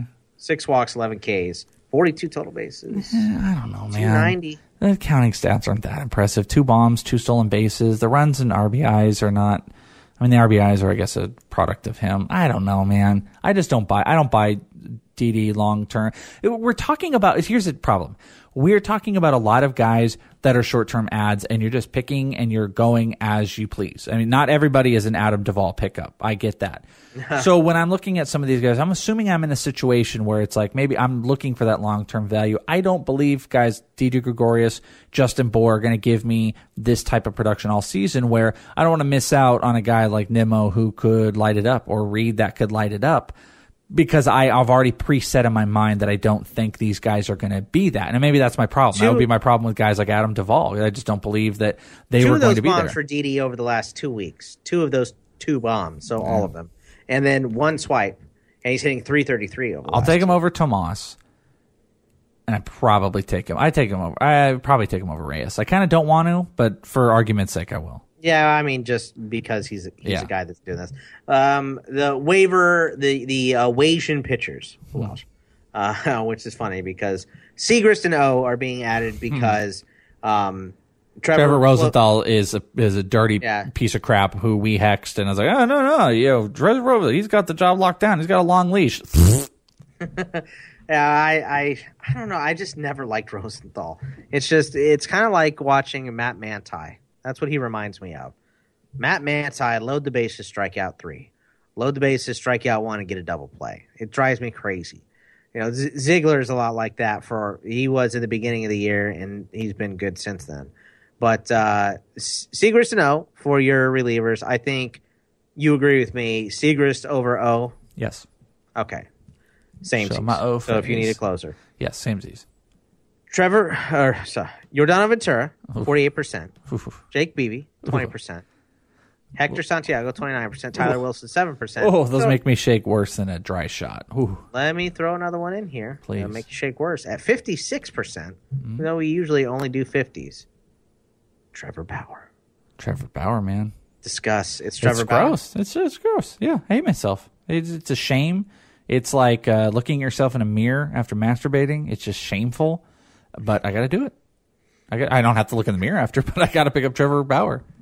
Weird holes. Weird holes. Uh, Yeah, hashtag weird holes. Yeah, I'm going with. Uh, I'm going with Bauer over all these guys.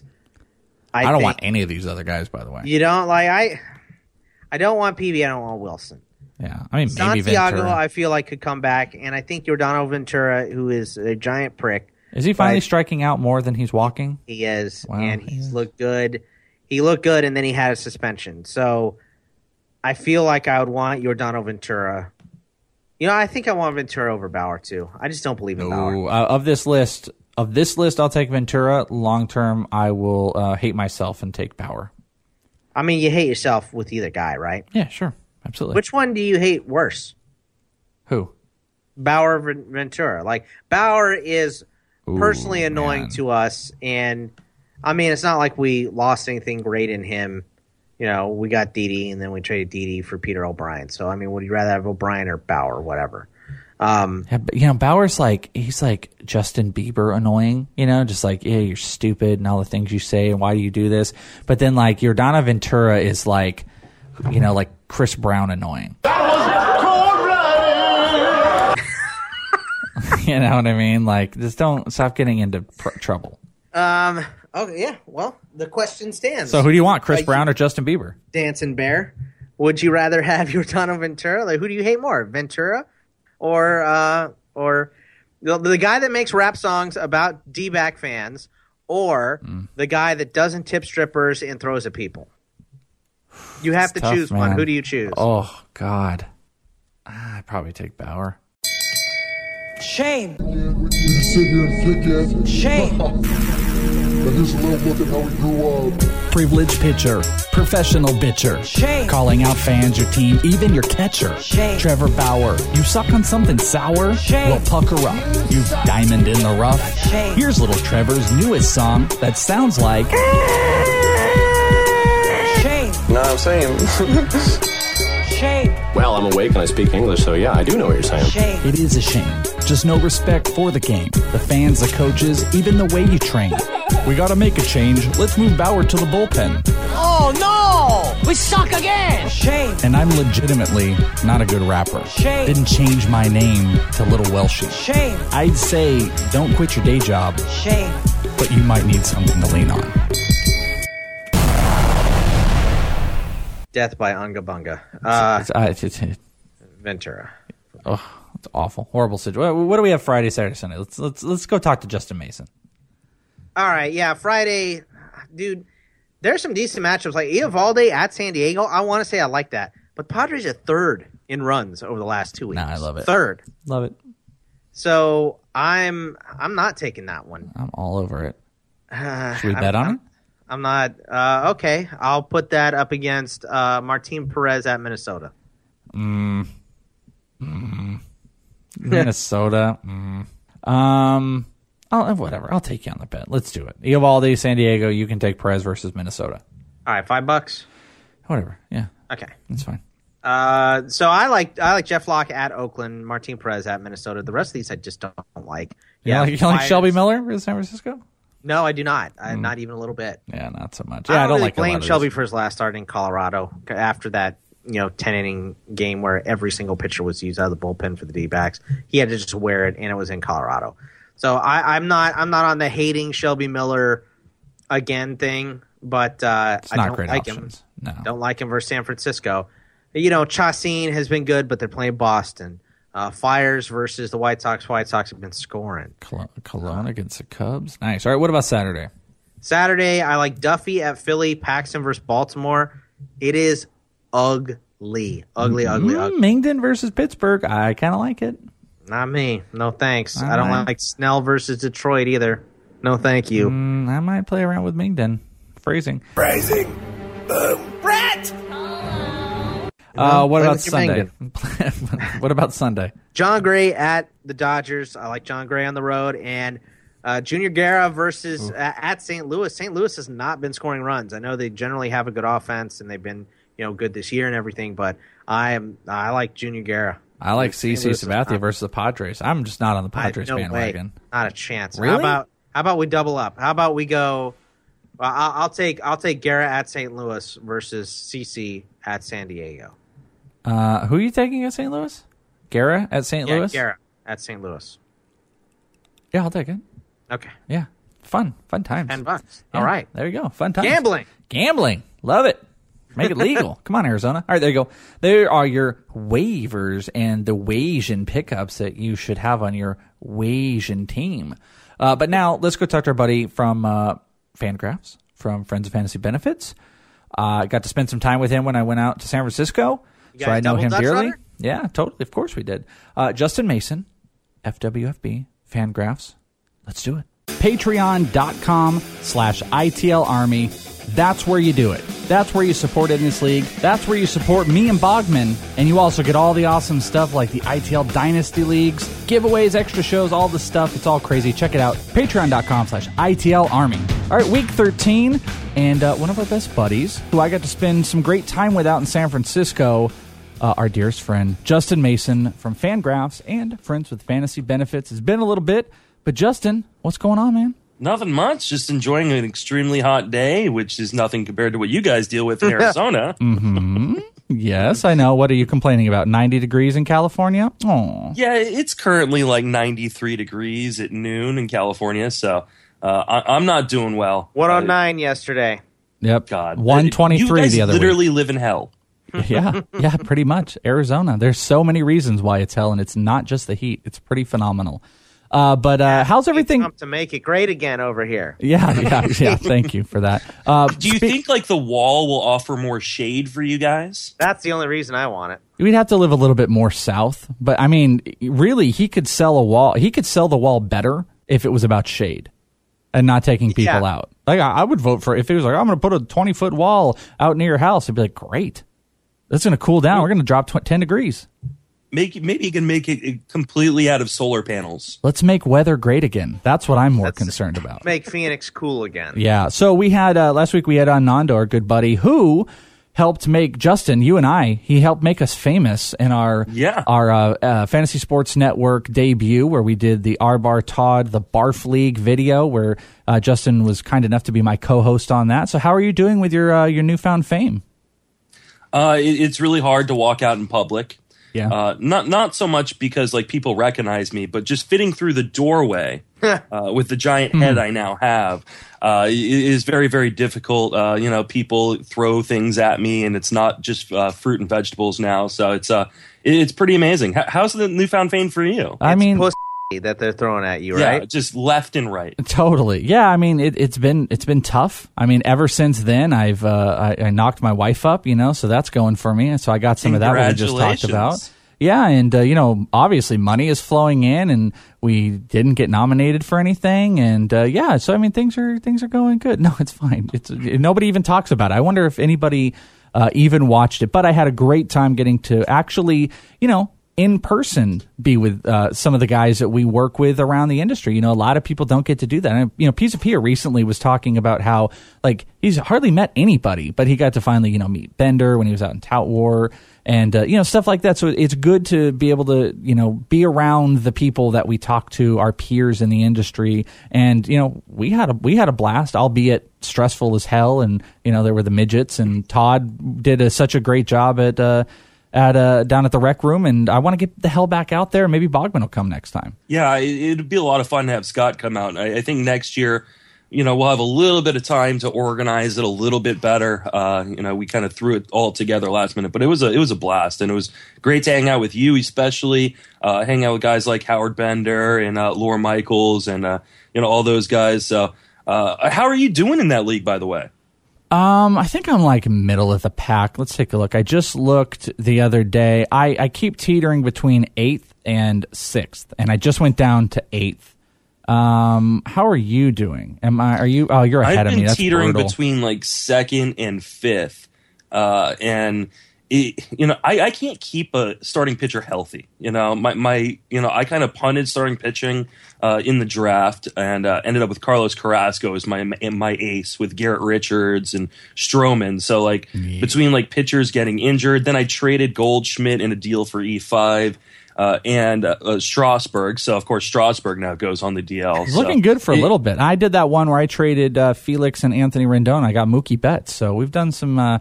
Yeah, uh, I love that deal trades. for you. That's great. Yeah, it worked out. So, uh, yeah, it's good times. Uh, how's everything going over at Friends of Fantasy Benefits? Uh, you guys, uh, the nice new svelte look, you know, lost a little bit of weight there, but you guys are uh, kicking ass and taking names. Five damn podcasts a, a week. Yeah, five podcasts a week. It's it's absolutely uh, crazy the amount of content we're producing, which is something we wanted to do with kind of the new crew that we've brought in. We've you know lost a couple people uh, and brought some new ones in. Uh, doing two DFS podcasts a week, a prospect podcast, and then two kind of regular shows with you know four of us each and usually a guest. So uh, it- it's been uh, it's been really busy, but we're offering pretty much the most content uh, of any podcast. Even the big boys uh, don't produce uh, is quite as much as we are because our, our shows are usually an hour to an hour and a half. And Hey, You man, don't be you selling us short here. No, no, I'm just playing. You guys totally are. Bogman and I can't do it. We can't. We do, but and I mean, there's a different structure too. You guys have a different structure to how the how the shows go. You know, over here you've got writers' room, and then you've got ours, and it kind of it definitely works to the personalities where you guys have kind of intertwined the shows kind of through the website, which you guys redesigned. So you guys go check it out, friendsoffantasybenefits.com. Make sure you guys are seeing what they've got. I love the Prospect podcast. We were talking about this off air. Uh, there's definitely a unique touch to it, and you guys will be you know, uh, turning soon to get some football coverage. Just uh, you know, if you like in this league, you like what they're doing over at Friends of Fantasy Benefits. Plus, Justin is a writer over at Fangraphs, which we've obviously had a couple of the the greats, Eno and Paul Sporer on this season, and uh, you've got you've done plenty of articles. You've had some good controversial ones. You've got a monthly AL outfielders rank look. Is that's coming shortly? What else you got going? Yeah, I have my monthly AL outfielder tier ranks, uh, which is uh, something I do every month. I usually do it the last Wednesday of the month. So go and check that out, especially if you're an AL only league, kind of giving you an idea of like where I rank players rest of the way. And then I do a lot of different, you know, articles. Uh, some are, you know, uh, more like, you know, players you're looking to pick up, or some are player profiles. Uh, and I did like a player profile on Matt Bush that I was, uh, that got a, a lot of uh, attention.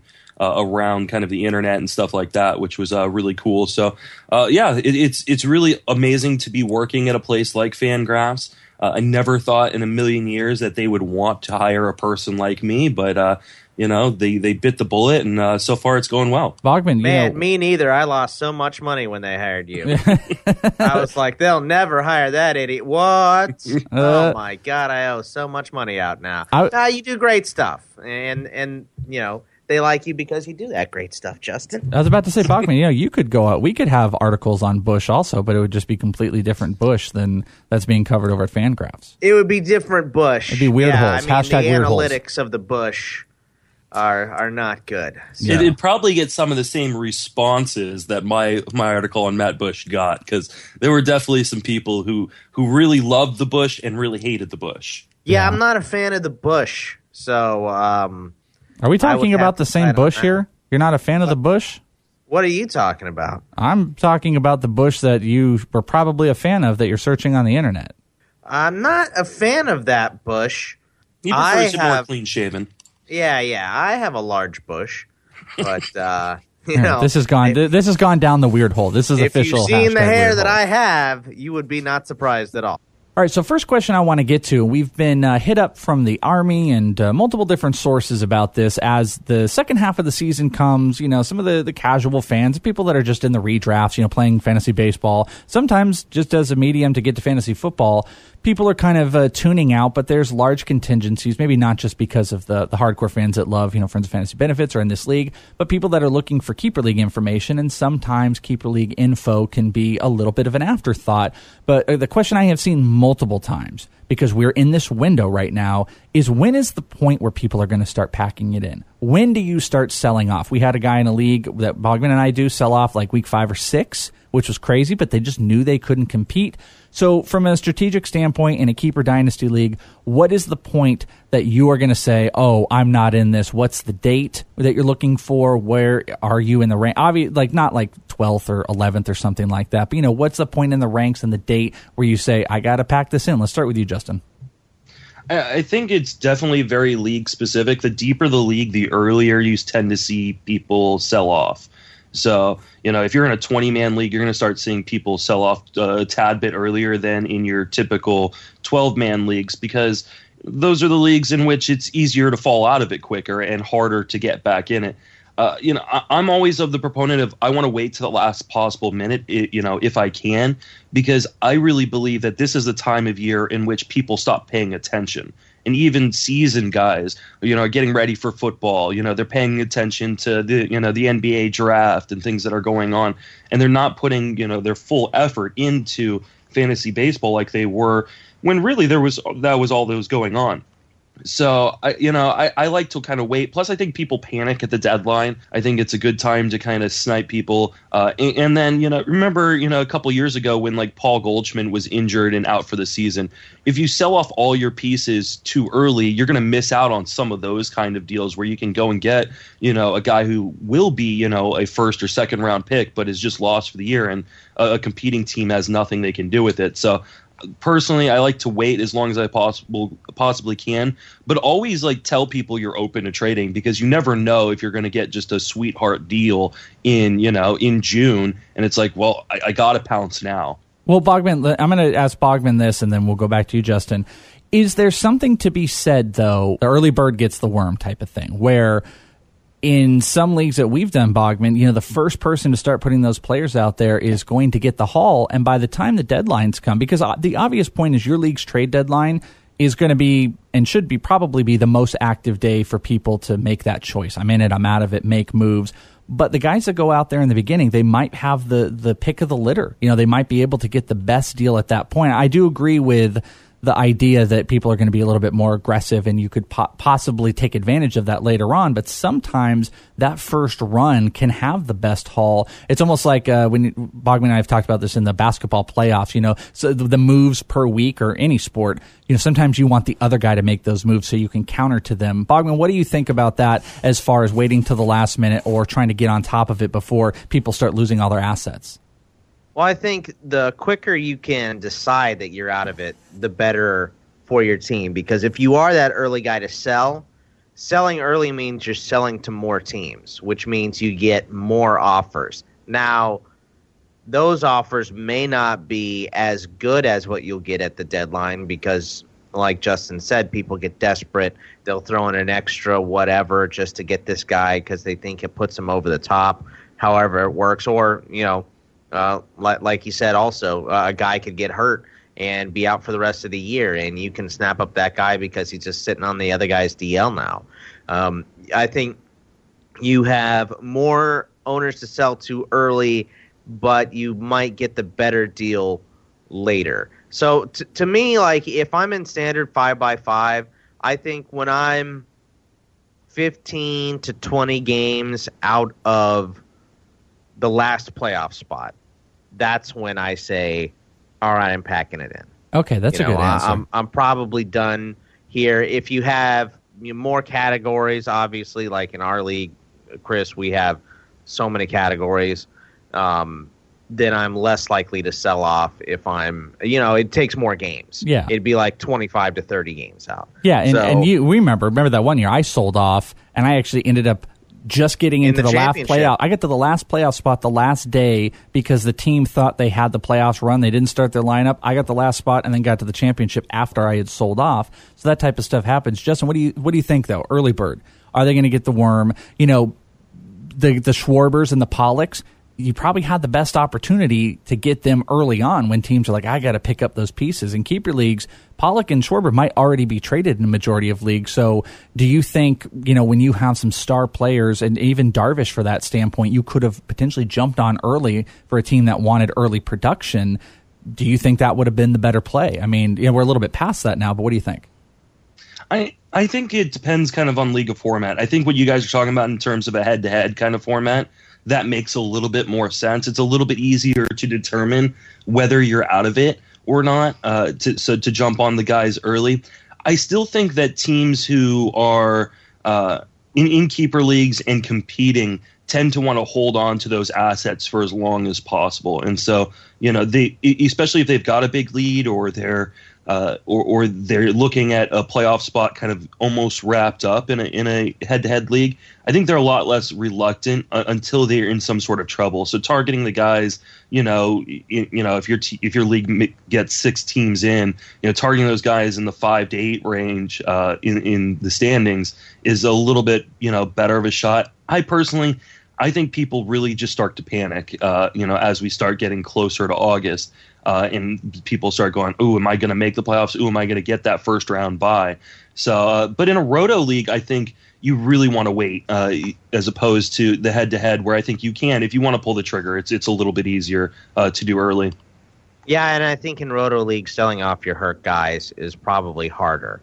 because people in Roto League want constant production all the time. So selling off those Schwarbers and you know uh, Pollocks and guys like that is probably more difficult to do. They're probably actually already still out there. That you just brought up a great point. In head to head, you probably have already seen Pollock moved. You've probably seen Schwarber moved. In a roto, they're probably going to hold on till the deadline, and they're going to have to really have those teams that just kind of know they're out of it. You know, so that's that, that's a, probably a good answer. You know, head to head, anything can still happen. I mean, roto, if you're down in that bottom end, have fun fully trying to catch it up unless you hit fire. Right. But head to head, just lastly to kind of answer it for people, I think when you're in that, even when you're in that last playoff spot, I mean, I'm not one to say, hey, you should pack it in even when you have a playoff spot. But let's say there's eight playoff spots and you're in that seven to eight range. You should really do an analysis of your team and maybe the top three teams in the league and see how far off. You know, how much lack of production are you getting, you know, from high end players? You know, is it something that you can fix? Sometimes I've talked to me and Scott talk about this all the time off air, but I kind of see this middling trade where sometimes it's not just sell off, sometimes it's not just buy, but it's sometimes just a change. You know, if you're six or seven, you can make a move that's that maybe inherently kind of looks like a sell off, but then you're just picking up some different players or you're taking off a player that's been destroying, you know, Chris let's just use Chris Davis for an example. Chris Davis, great bombs, but he's just destroying your average. You make a move to trade him off you get said players, maybe they're even minor league, and then you go and you pick up a, a Melky Cabrera, and then all of a sudden you got a guy hitting 300, and it just changes the formula of your team. Sometimes it's it's worth looking at the top end, the one if you're in one, two, three spot. Maybe a little bit less likely to make moves, but when you're in six and seven, I think you should, in the back of your brain, have both into consideration. Maybe I should look at trade off, and maybe I just need to make a change. I, I, think that brings up a really good point and something I like to say a lot when I'm talking to people about trades. Um, because uh, you know I'm kind of known as a little bit of a trade rapist in, in some of the leagues I'm in, um, and I tell people, you know, at the end of the day, the the goal is to win the league. It's not to win the trade. You know, and especially if we're talking about in like a roto context, you know, where you need categories, you know, in certain spots. Uh, it's okay sometimes to appear to have lost the trade if it helps you win the league. Uh, and that's something that people in keeper leagues tend to forget. They're always looking for the upside later on. They're always, you know, looking to improve their team, uh, and they forget, hey, you know, maybe I sacrifice something, you know, for the future right now, and I go and I go get a championship because nobody remembers who was in second place three or four years ago. Everybody remembers who won the league. Second place is the first loser. Exactly. My daddy told me. last.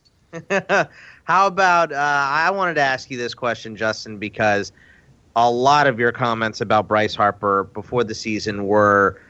It, some people were either bashing you or they loved it. It seemed like it was very polarizing. It was uh, you're either on the Harper train or you're not. And I want to ask you at this point in the season, how do you feel about your Harper prediction? Like, how do you think that's playing out? Uh, he's Yahoo rank of 11 so far. Do you think you're right, you're wrong, it's still kind of up in the air? What are you thinking on Harper right now? Well, I, I got I got to ask too because I, I, meant to ask this before the show and before we got on. Uh, you know, I have Yahoo having him ranked as number fifty six. So oh, it, it's just the different leagues. Yeah, okay. You, so like, I do you want OBP format? He he's ranked. He's ranked much higher. That's where you get like that that rank, and that was also one of my main tenets. Like, if you're in an OBP league, I'm you know I'm totally fine with you taking Harper in the top three because we knew he was going to walk a lot. You know, he had a 19 uh, percent walk rate last year.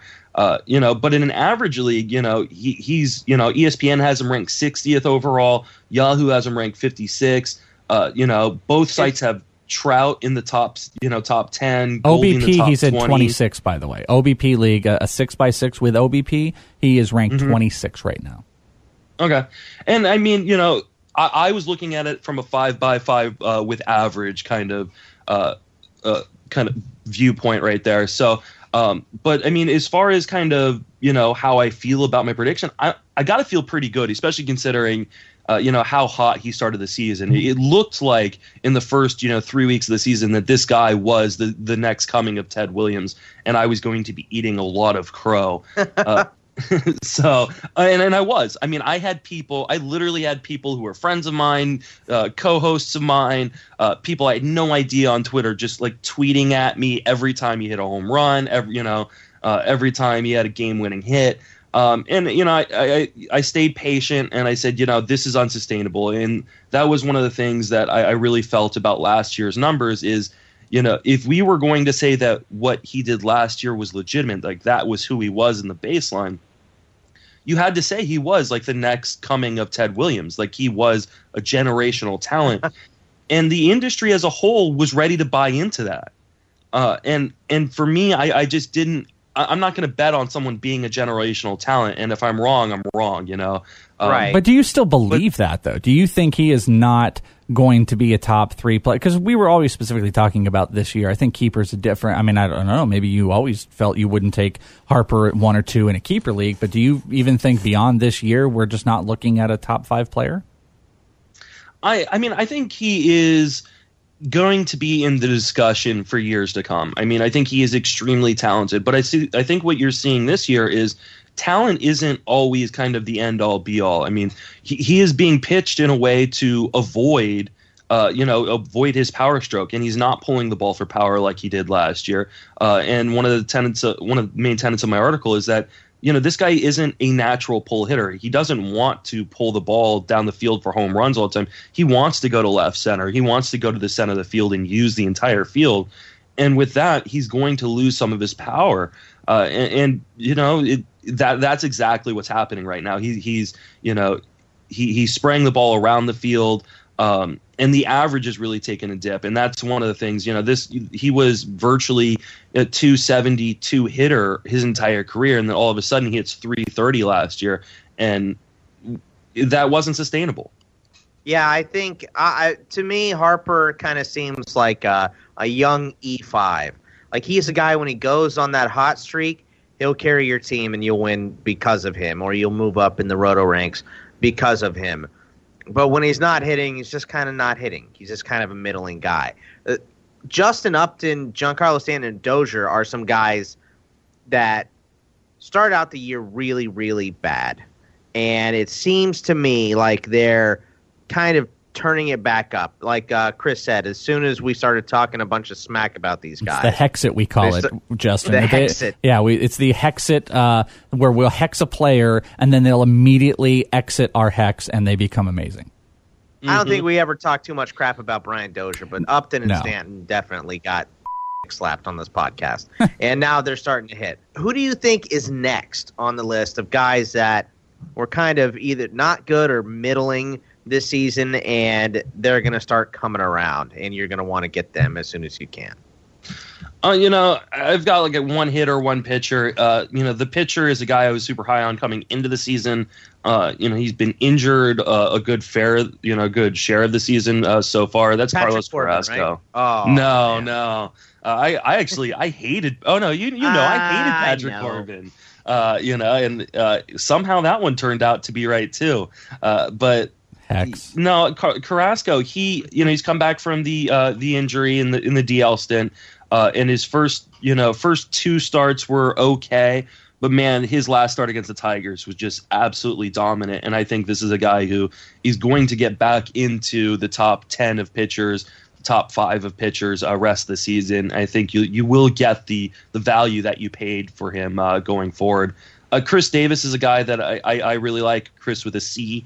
Davis. I, I, know he's hit, you know, still hitting for the power, uh, but I think uh, there there are signs that the average uh, are, are going to come up uh, quite a bit, and that uh, that the 240 average isn't going to stay as low as it has been. So I really like Chris Davis, especially in that power packed uh, Orioles lineup to uh, to really uh, take it up another notch. All right, so our last question here, and then we'll get to the player debates and the no halftime game. I'm going to do a little slide onto the question because the question is first off is who are some guys that are not rostered on fantasy teams right now that can help win championships come the second half of the year? You this is kind of a spinoff of the most recent article you have over at Fangraphs which people should go check out. But the caveat that I want to add in, because this is a guy I think we would have talked about, and I just just saw this. This is no news when people are listening to this, but today Lucas Giolito is being called up, and he's going to go against Matt Harvey.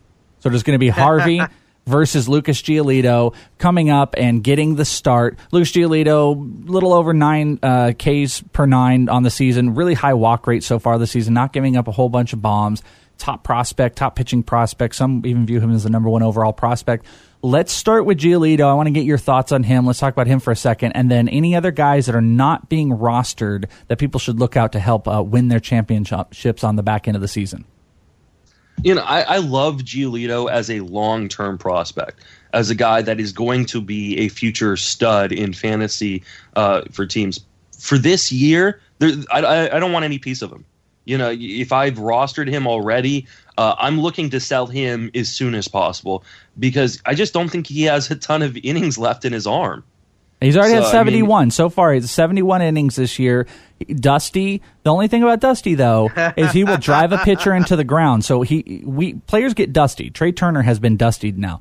But if Lucas Giolito comes up and is at all relative, relatively successful and Joe Ross or Roark struggle, Dusty will ride him into Tommy John. So you could get a lot of innings out of him this year if he stays I, I just up. don't think he will. I, I, mean, he had 117 total innings. This is a guy who has a previous Tommy John uh, surgery. If you look at the history of the Nationals organization and how they handle Tommy John guys, they do it really, really, really slowly. Uh, I, I know that Dusty kind of gets a uh, a bad rap for running pitchers into the ground, but but he, he also, on the other hand, won't play any young guys. Mm-hmm. So which one is it with with, uh, with Giolito here? Is it uh, he's a starter, I'm going to burn him, or he's a young guy, I'm not going to play him at all? I I, I think either it's, way, it's bad, right? Yeah, and I, I think he ends up in the bullpen is what happens, and I think he becomes. Uh, you know, a seventh, eighth inning guy uh, rest of the season. If, if you're if you, if you can get full value of what people are perceiving his talent level to be, I, I would get it right now. I, like I'm not going out and buying him. I'm not going out and wasting a bunch of FAAB on him because I think this is you know he's probably even only up for a couple weeks uh, until Strasburg gets back, and then he's either into the bullpen or back to the minors. And I can't imagine after pitching 117 innings that he goes more than 150 this year. Yeah. So he's, you know, I agree with so you. He's I got think, another what? He's got another 80 innings.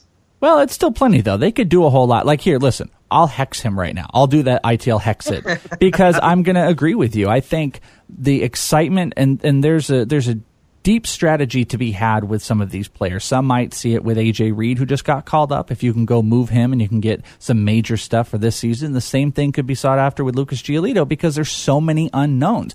But we do have to remember the talent that this guy is is it, it's hard to be matched. And when we look at the other pitchers that have been called up, we have seen varying degrees of success. Julio Urias been okay. He's also gotten lit.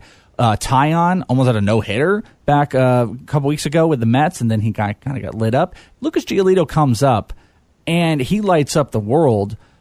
I do agree that they could look to move him to the bullpen.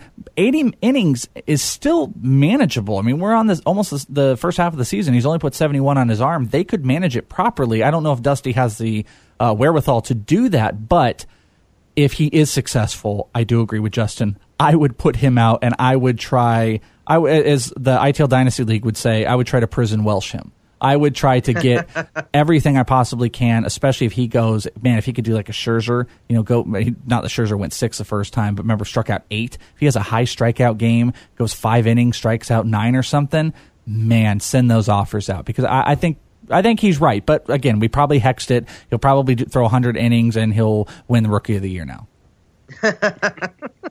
I, I, think too. One of the things to think about is format as well. You know, you guys play in a lot of head-to-head leagues uh, where there's playoffs.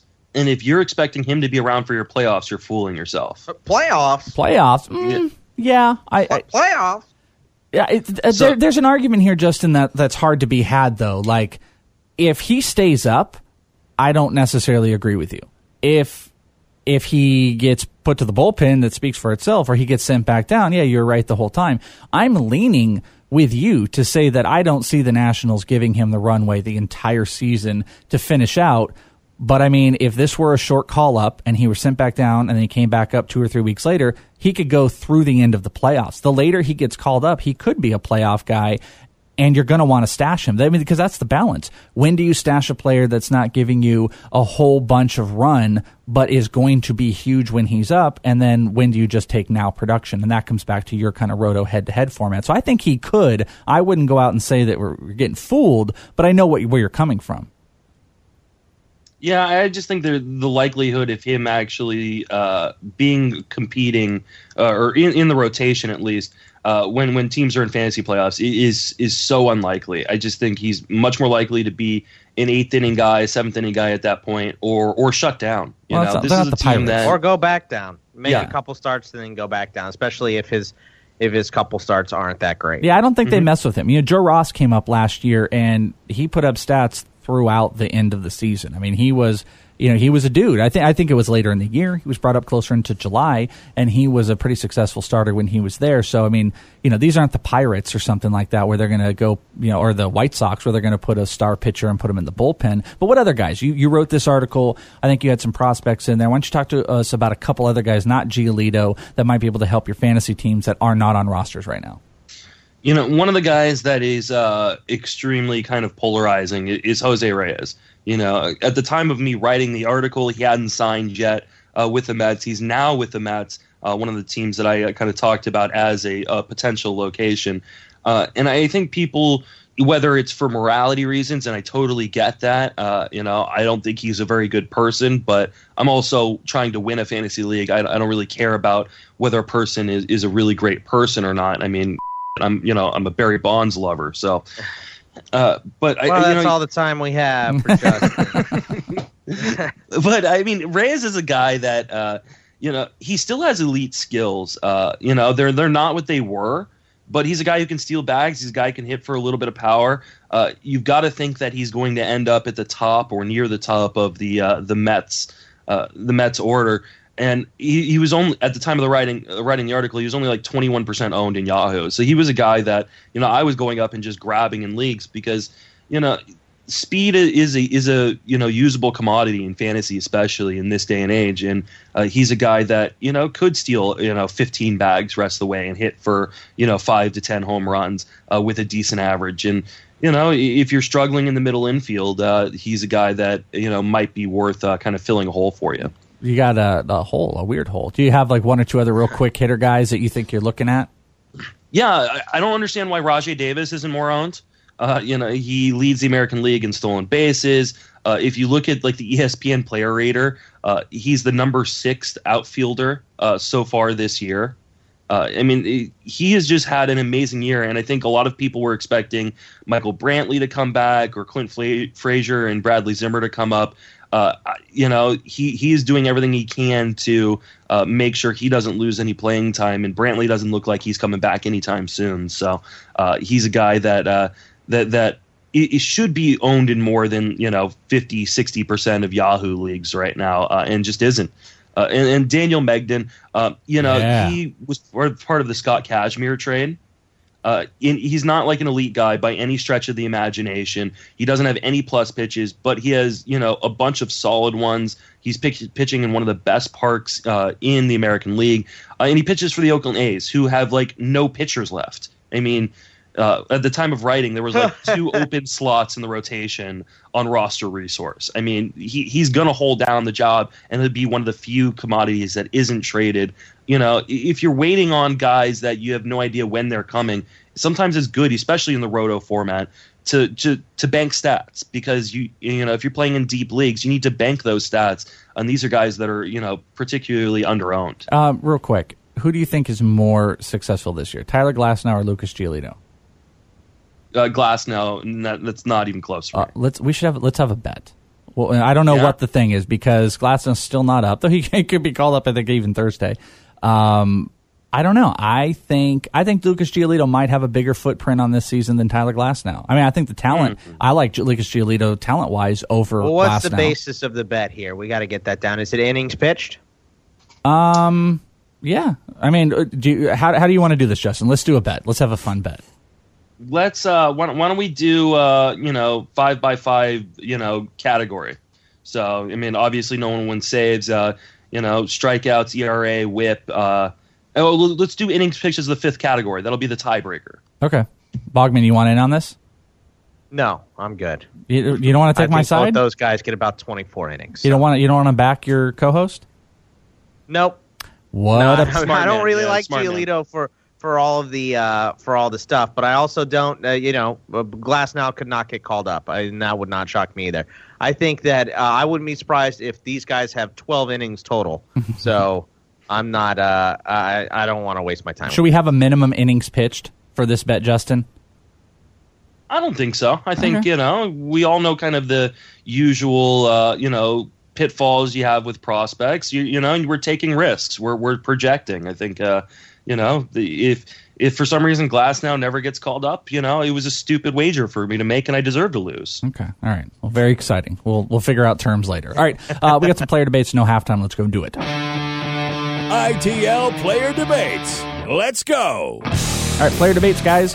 Uh, this is a good one. Bogman put these ones together, and I like them.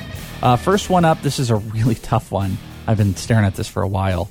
Uh, Dustin Pedroia, we're looking at second base, versus DJ LeMahieu. DJ LeMahieu started uh, pretty slow, but it's definitely picked up. Dustin Pedroia has um, definitely, you know, he, he has defeated the doubters on could he still be a successful fantasy second baseman. So, Justin, we'll start with you. Pedroia, DJ LeMahieu, rest of season, where do you go?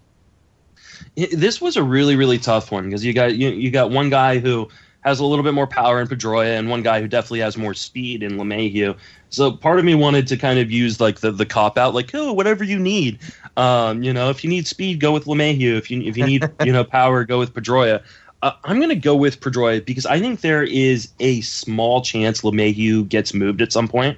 He's only got another year on his contract uh, left after this. The Rockies are obviously uh, going to be rebuilding, uh, and he's a piece that, because he has that extra year on his contract, could be really attractive to teams that are looking for, uh, you know, a, a speedy uh, middle infielder type and don't want to pay, you know, an exorbitant price for someone like uh, Elvis Andrus. So I, I, think he could be a, a, really sneaky trade deadline guy, and that means you have no idea where he's going, but you know he won't be in Colorado. Pedroia is going to be at the top of the best lineup in baseball in one of the best hitters parks, no matter what, uh, as long as he's healthy. Uh, so that that's the only reason I'm kind of leading Pedroia. Bogman, what do you think? DJ LeMahieu, definitely one of your guys in the preseason. Uh, great average on the season. Is up at 327. So what do you think, LeMahieu, Pedroia? Uh, this one's tough because normally I would say the starting edge goes to Pedroia for the lineup, but May uh, has the the ballpark. But just like Justin said, there's a chance that he gets moved. Uh, they both have a weird split. LeMahieu's is obvious the one that you'd expect from a Colorado player. He hits 117 points better at home. So if he does get moved, that's a downtick for him. Pedroia surprisingly hits 64 points better against righties than lefties when his career is a little bit better against lefties than righties this year. I don't know what's going on there. Uh, they're both hitting second, which I like uh, a lot for both of them. The downside for LeMahieu, the road games, a prolonged slump, and today he's going to get an MRI on his knee. Uh, didn't know that before we started recording this. But uh, the downside for Pedroia, surprisingly, even with LeMahieu going for the MRI, is injury potential. I mean, he only played 95 games last year. But I got to take Pedroia. He's hitting second the best lineup in all of baseball, and that's a really, really good place to be. So I gotta I gotta take Pedroia. Yeah, I'm gonna agree with uh, with both of you guys. DJ, I'm not a huge DJ LeMahieu guy, but you know you take him out of Coors, that's not going to be the best thing. You know, and also LeMahieu, you were probably buying on that he was able to steal 23 bases last year, and you were hoping for 25 more plus. You were hoping to get an elite uh, stolen base guy, which really at this point in Major League Baseball is like 20 plus. You get to there, you're getting like elite stuff and he's not pacing out to be there. You know, 23 last year. He's got seven on the season right now, and uh, I don't know if he's going to hit 20. Dustin Pedroia, you guys nailed it. Best lineup in baseball. Love the comeback. He's even getting a couple stolen bases. He's only got a couple less than DJ LeMahieu at that point, and that was his big selling point. Both are hitting over 300. Give me Pedroia. Give me that. Uh, give me that Red Sox lineup for show. All right, the next one here, Jay Bruce versus Ryan Braun. We'll start with the Welsh. What are you thinking on, this one, the Welsh? Uh, Jay Bruce. Why?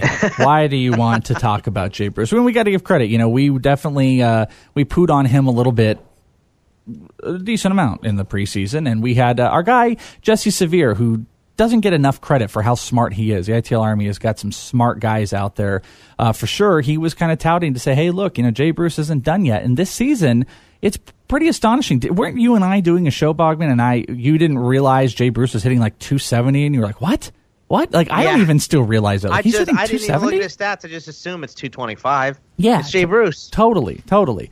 But um, at the end of the day, it's hard for me to go against a guy that's been, you know, top 40 production guy. have a really hot start, has kind of tapered down. Uh, Ryan Braun, 12 homers, six stolen bases. I still feel like I'm going to get 15 out of him. I'm going to get 20 plus homers. The average has been more than I would have wished for, which does worry me a little bit that there might be some, you know, some downtick for Braun to kind of level out. But I think Jay Bruce is going to level out. Love the 17 homers, love the counting stats, but I assume he's going to also get moved. And I don't know what the situation is going to be for him. Is it going to be in a hitter friendly ballpark? Where in the lineup? I mean, it's it is amazing that he has 58 RBIs on a Reds team. There's not a whole lot of guys. Even Joey Votto's not having that type of season, but. I'm going to go with what I know, and that is Ryan Braun, but it is closer than you would imagine. No steroids. Yeah, yeah, that's true. What about you, Justin? You know, th- this one was a really difficult one for me because you know, I-, I think there's a much better shot that, that Jay Ryan Bruce. Braun's going to be a giant in a week.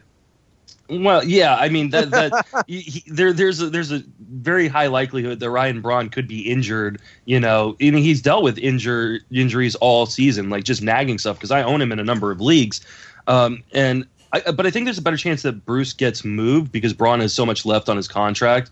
I think there's a chance that Braun does get moved to a team like the Giants, uh, who wouldn't mind eating that contract for some production in left field. But for the most part, I, I think uh, Bruce is more likely to get moved, and I don't know what kind of situation he's going to end up in. Cincinnati's a really nice ballpark, so is Milwaukee to hit in, and so you, you kind of much rather see them stay, even though the teams kind of suck, just because you know you're going to get some good uh, power production. You know, if for some reason you know Braun or Bruce were to end up in Seattle, while the power pack lineup is nice, you know that the stadium isn't, and you never know how a guy's going to react to being moved off of the team they've been on the entire year. Uh, I'm gonna I'm gonna side with Bruce, who was a guy I was super super high on last season, and of course I, I looked like an idiot for that. And then he comes out and just you know does pretty much exactly what I predicted for last year. Uh, this year, The only Um, year early. yeah, exactly. You know, which is you know even more frustrating, I think, than completely missing on a guy. Uh, I, I think I'm going to go with Bruce because I feel more confident that I know at the end of the year he's going to have you know 600 plate appearances, which I which I don't feel comfortable uh, saying about Braun. Uh, but I think also it may come down to depth of the league. The more shallow the league, the more likely I'm I'm willing to kind of bank on uh, Braun giving you power and speed because I know there's at least something on the uh, waiver wire market. I think for for me, Braun should be traded, but I'm not sure to who. I mean, the Giants have been rumored, but The Japan his value's Giants? going to.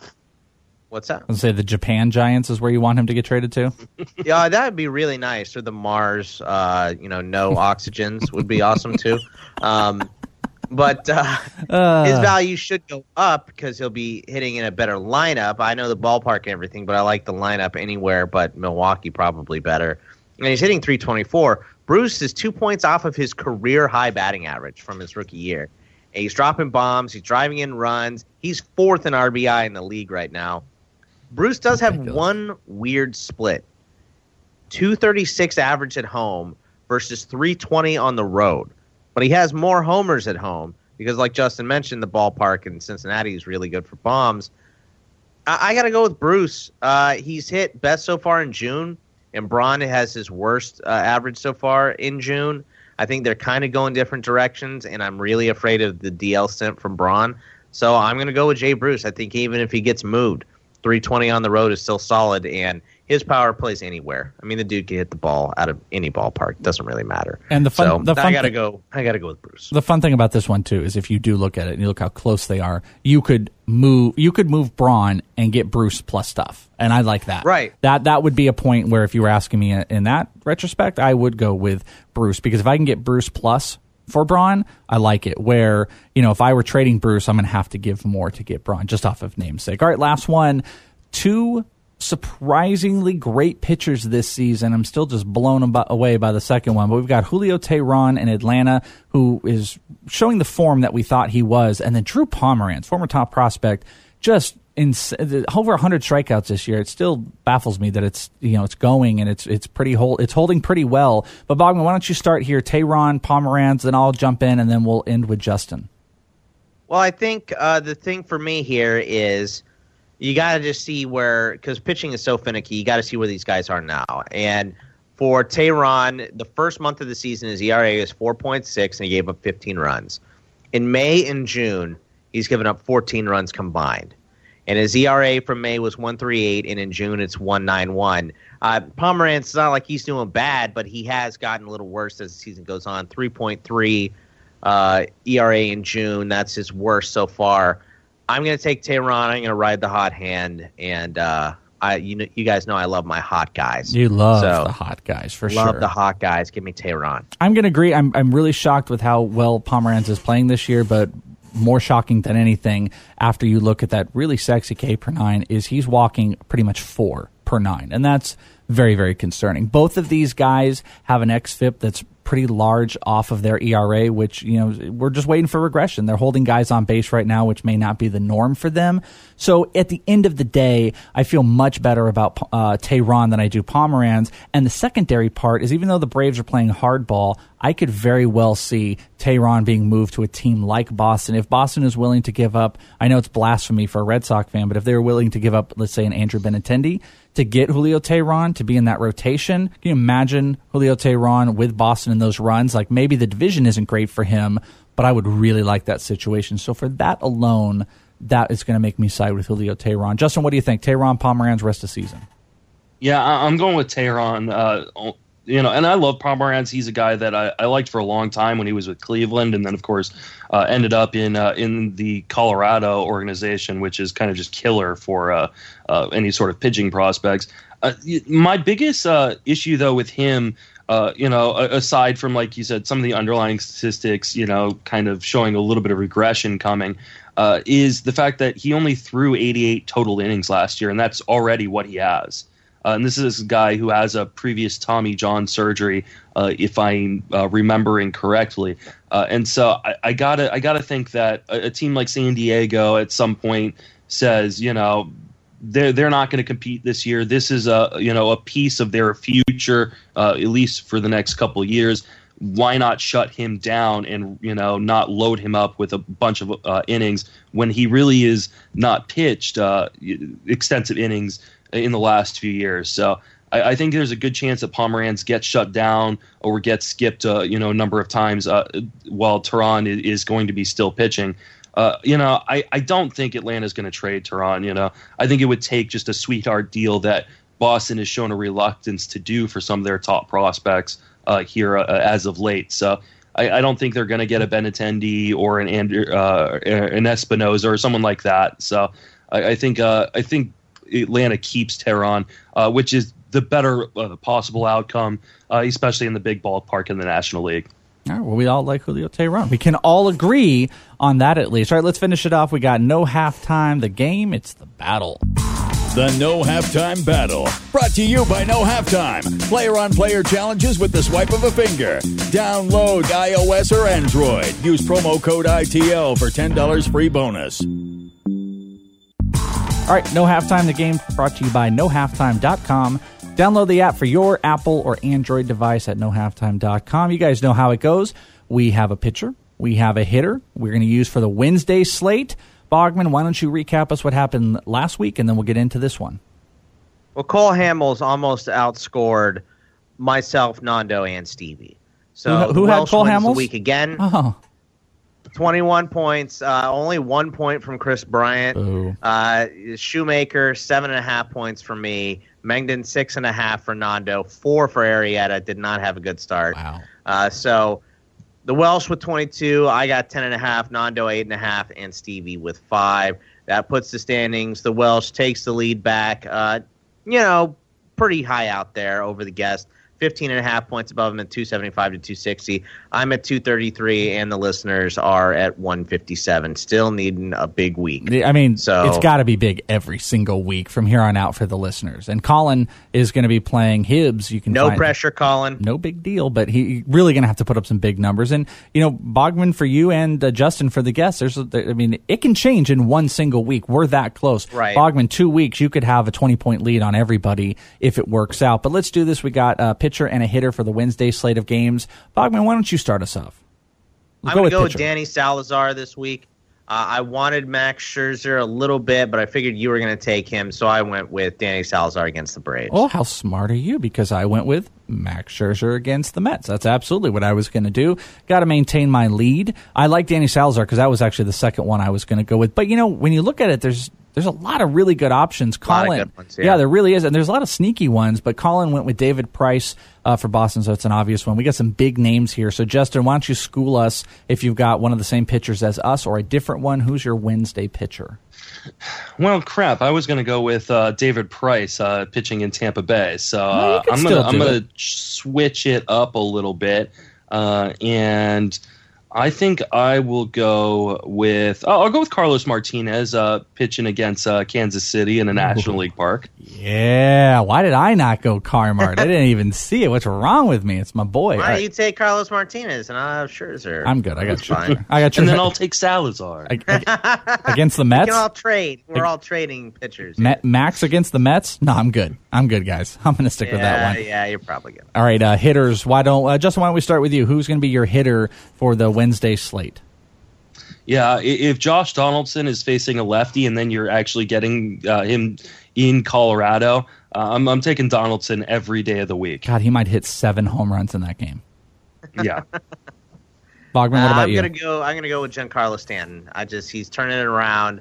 I'm hoping for one of those two bomb games. You know, a thousand feet of total home runs. One of those things. Yeah, or be a thousand uh, breezes of air that he swings as he strikes out. Yeah, we don't could be. know. Could be over for 4 with four strikeouts, but I'm hoping for the power. Exactly. Colin, for the listeners, he's going to go with Matt Carpenter, who's been swinging a hot bat, just dropped a couple bombs, I think, on Sunday. And I am going to use my love, uh, also Justin's love. We both share love for this player. I'm going to go with George Springer for the Wednesday Mm. slate. Yeah, I know. It's so sexy. Max Scherzer and George That Springer. creepy. Yeah, well, we both love him. You, you, but Justin always has a really creepy line about Springer. Isn't it something about bathwater or something? Oh yeah, no. Well, when we were when he, before he came up and he, he was a rookie, uh, and uh, I was I was explaining just how much I love George Springer, and like I said, I, I would drink his bathwater. Uh, and I mean that's how much I love the guy. So it's been a, become a running joke over Friends of Fantasy Benefits.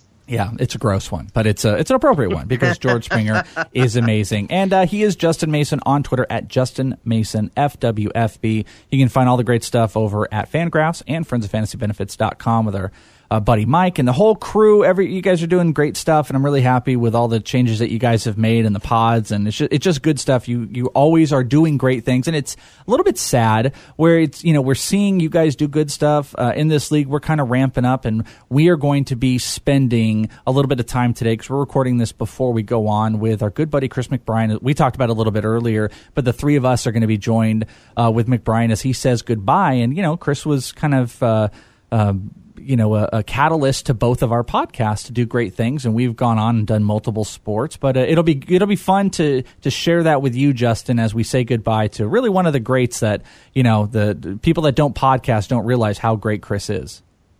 Yeah, I, I'm. I was really surprised and uh, and sad when I heard the news that he would be leaving uh, Dear Mister Fantasy. Uh, you know, but uh, you know that happens. Uh, sometimes we, we realize it's time for us to move on, and we, we go and do different things. Uh, and you know, we all wish him you know the best because I mean, like you said, Chris McBrien is not only a fantastic fantasy baseball guy, he's just a fantastic person, and he is uh, gone above and beyond uh, for me and friends of fantasy benefits. Uh, you know, behind the scenes, always willing to come on, always willing to bring us on. So uh, you know, and he's just you know one of those guys that you know is you know will always kind of offer a ear to listen to you, even if it's you know not something fantasy baseball related. So Yeah. uh, it, it's sad to see him go, but uh, uh, also you know it's uh, it'll be a fun episode to kind of say goodbye. Exactly. Well, and everybody, you know, he better man than all of us. I would say definitely from you know the taking care of all of well, us. Well, and that, that's a really low bar. I mean, just Sure. you know. So Yeah, yeah, it's a bar that you could step over. yeah, exactly. Bogman. You could step over that bar, but you know he's just a little bit above there. All right, well, Justin, we love you. I appreciate you taking the time. Love everything that's going on, and make sure people are subscribing because remember, Friends of Fantasy Benefits had to change their um, their whole iTunes subscription, so old listeners aren't finding it. So if you want to make sure you're locked in. Go subscribe on the new feed over at iTunes and all that stuff, and uh, and we'll be talking to you soon, Justin. But as far as listeners go, we'll uh, we'll get you back on shortly here. Great. Thank you for having me on, guys. All right, there you go. Justin Mason, Fangraphs, and all the other stuff, Friends of Fantasy Benefits, and just like one of our buddies. Like we've been working with Justin for a while, so he's uh, he's one of our fantasy buddies. Just like as we say goodbye to Chris. And uh, I just want to point this out. There's a funny thing Scott and I had been talking about, and we just did this uh, debate about DJ LeMahieu. Things can be worse as we say goodbye to the longest hit streak on Beat the Streak from a guy in Prescott who's not only dealing with the heat out here in Arizona, not only dealing with the heat, had well, the record. Prescott, so it's not as bad. Okay, 120 is 110. Great. Eh, no, Prescott is up north, dude. It's like it's probably like 90 there. No, it get. I've been to Prescott. I used to go all the time. It gets like 105. It's gross. Does it really? Oh yeah, it totally does. I mean, it's up north, so it's. But not only is he dealing with the heat, I don't think he's going to take DJ LeMahieu in any player debates because DJ LeMahieu lost him his beat the streak at 49, which tied the record of most ever. most ever for beat the streak. Uh, 49 was the high. Uh, he had tied it. They were talking all about it on uh, the Diamondbacks broadcast because if you don't know, Prescott's in Arizona. It's in northern Arizona. I guess not northern Arizona, north of Phoenix, Arizona. But uh, now the highest current is 33. Uh, Mine was 30. Two, remember, remember. Matt Holliday because he screwed up when I got 230, which uh, MLB then sent me like, hey, for 30 games you can have a free month of MLB.TV, MLB.TV, and I was like, oh.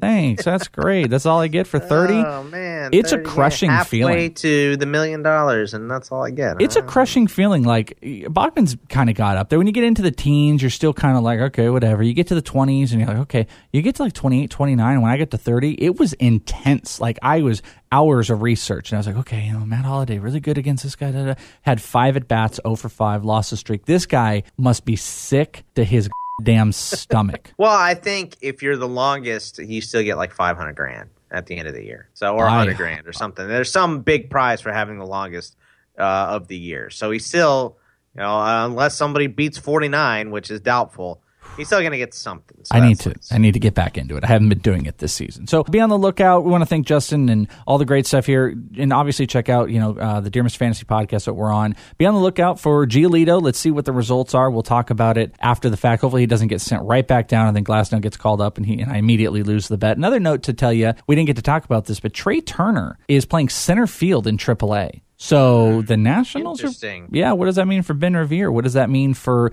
you know they're trying to get him as that that coveted super utility? Every team wants him right now. It's very trendy. So be on the lookout for that as Nationals make some moves and go to inthisleague.com. You can check out all the articles, all the other podcasts that we do. You got the writers room, you got the football podcast. We got you covered pretty much everywhere with all sports. And hopefully you guys uh, take some time out and uh, you know check out what we do. Obviously, Bogman and the Welsh with the ITL Army and all the exciting stuff as care packages are coming in and the ITL brews. I'm so excited. The ITL Army is the funnest place on the planet, and uh, there are perks left and right. So check it out. Uh, got some good shows for you next week. Don't lock yourself out of fantasy baseball just yet because we got a lot more coming. Uh, I am the Welsh on Twitter at Is It The Welsh. That is Scott Bogman on Twitter at Bogman Sports. Bye, Aisha. See ya.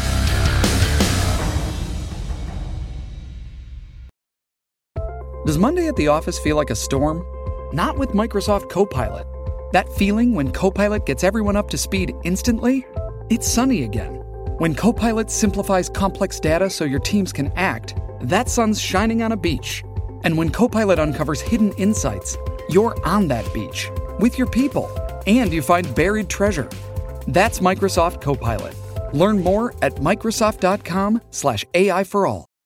Say goodbye to your credit card rewards. Greedy corporate mega stores, led by Walmart and Target, are pushing for a law in Congress to take away your hard earned cash back and travel points to line their pockets. The Durbin Marshall credit card bill would enact harmful credit card routing mandates that would end credit card rewards as we know it. If you love your credit card rewards, tell your lawmakers hands off my rewards. Tell them to oppose the Durbin Marshall credit card bill.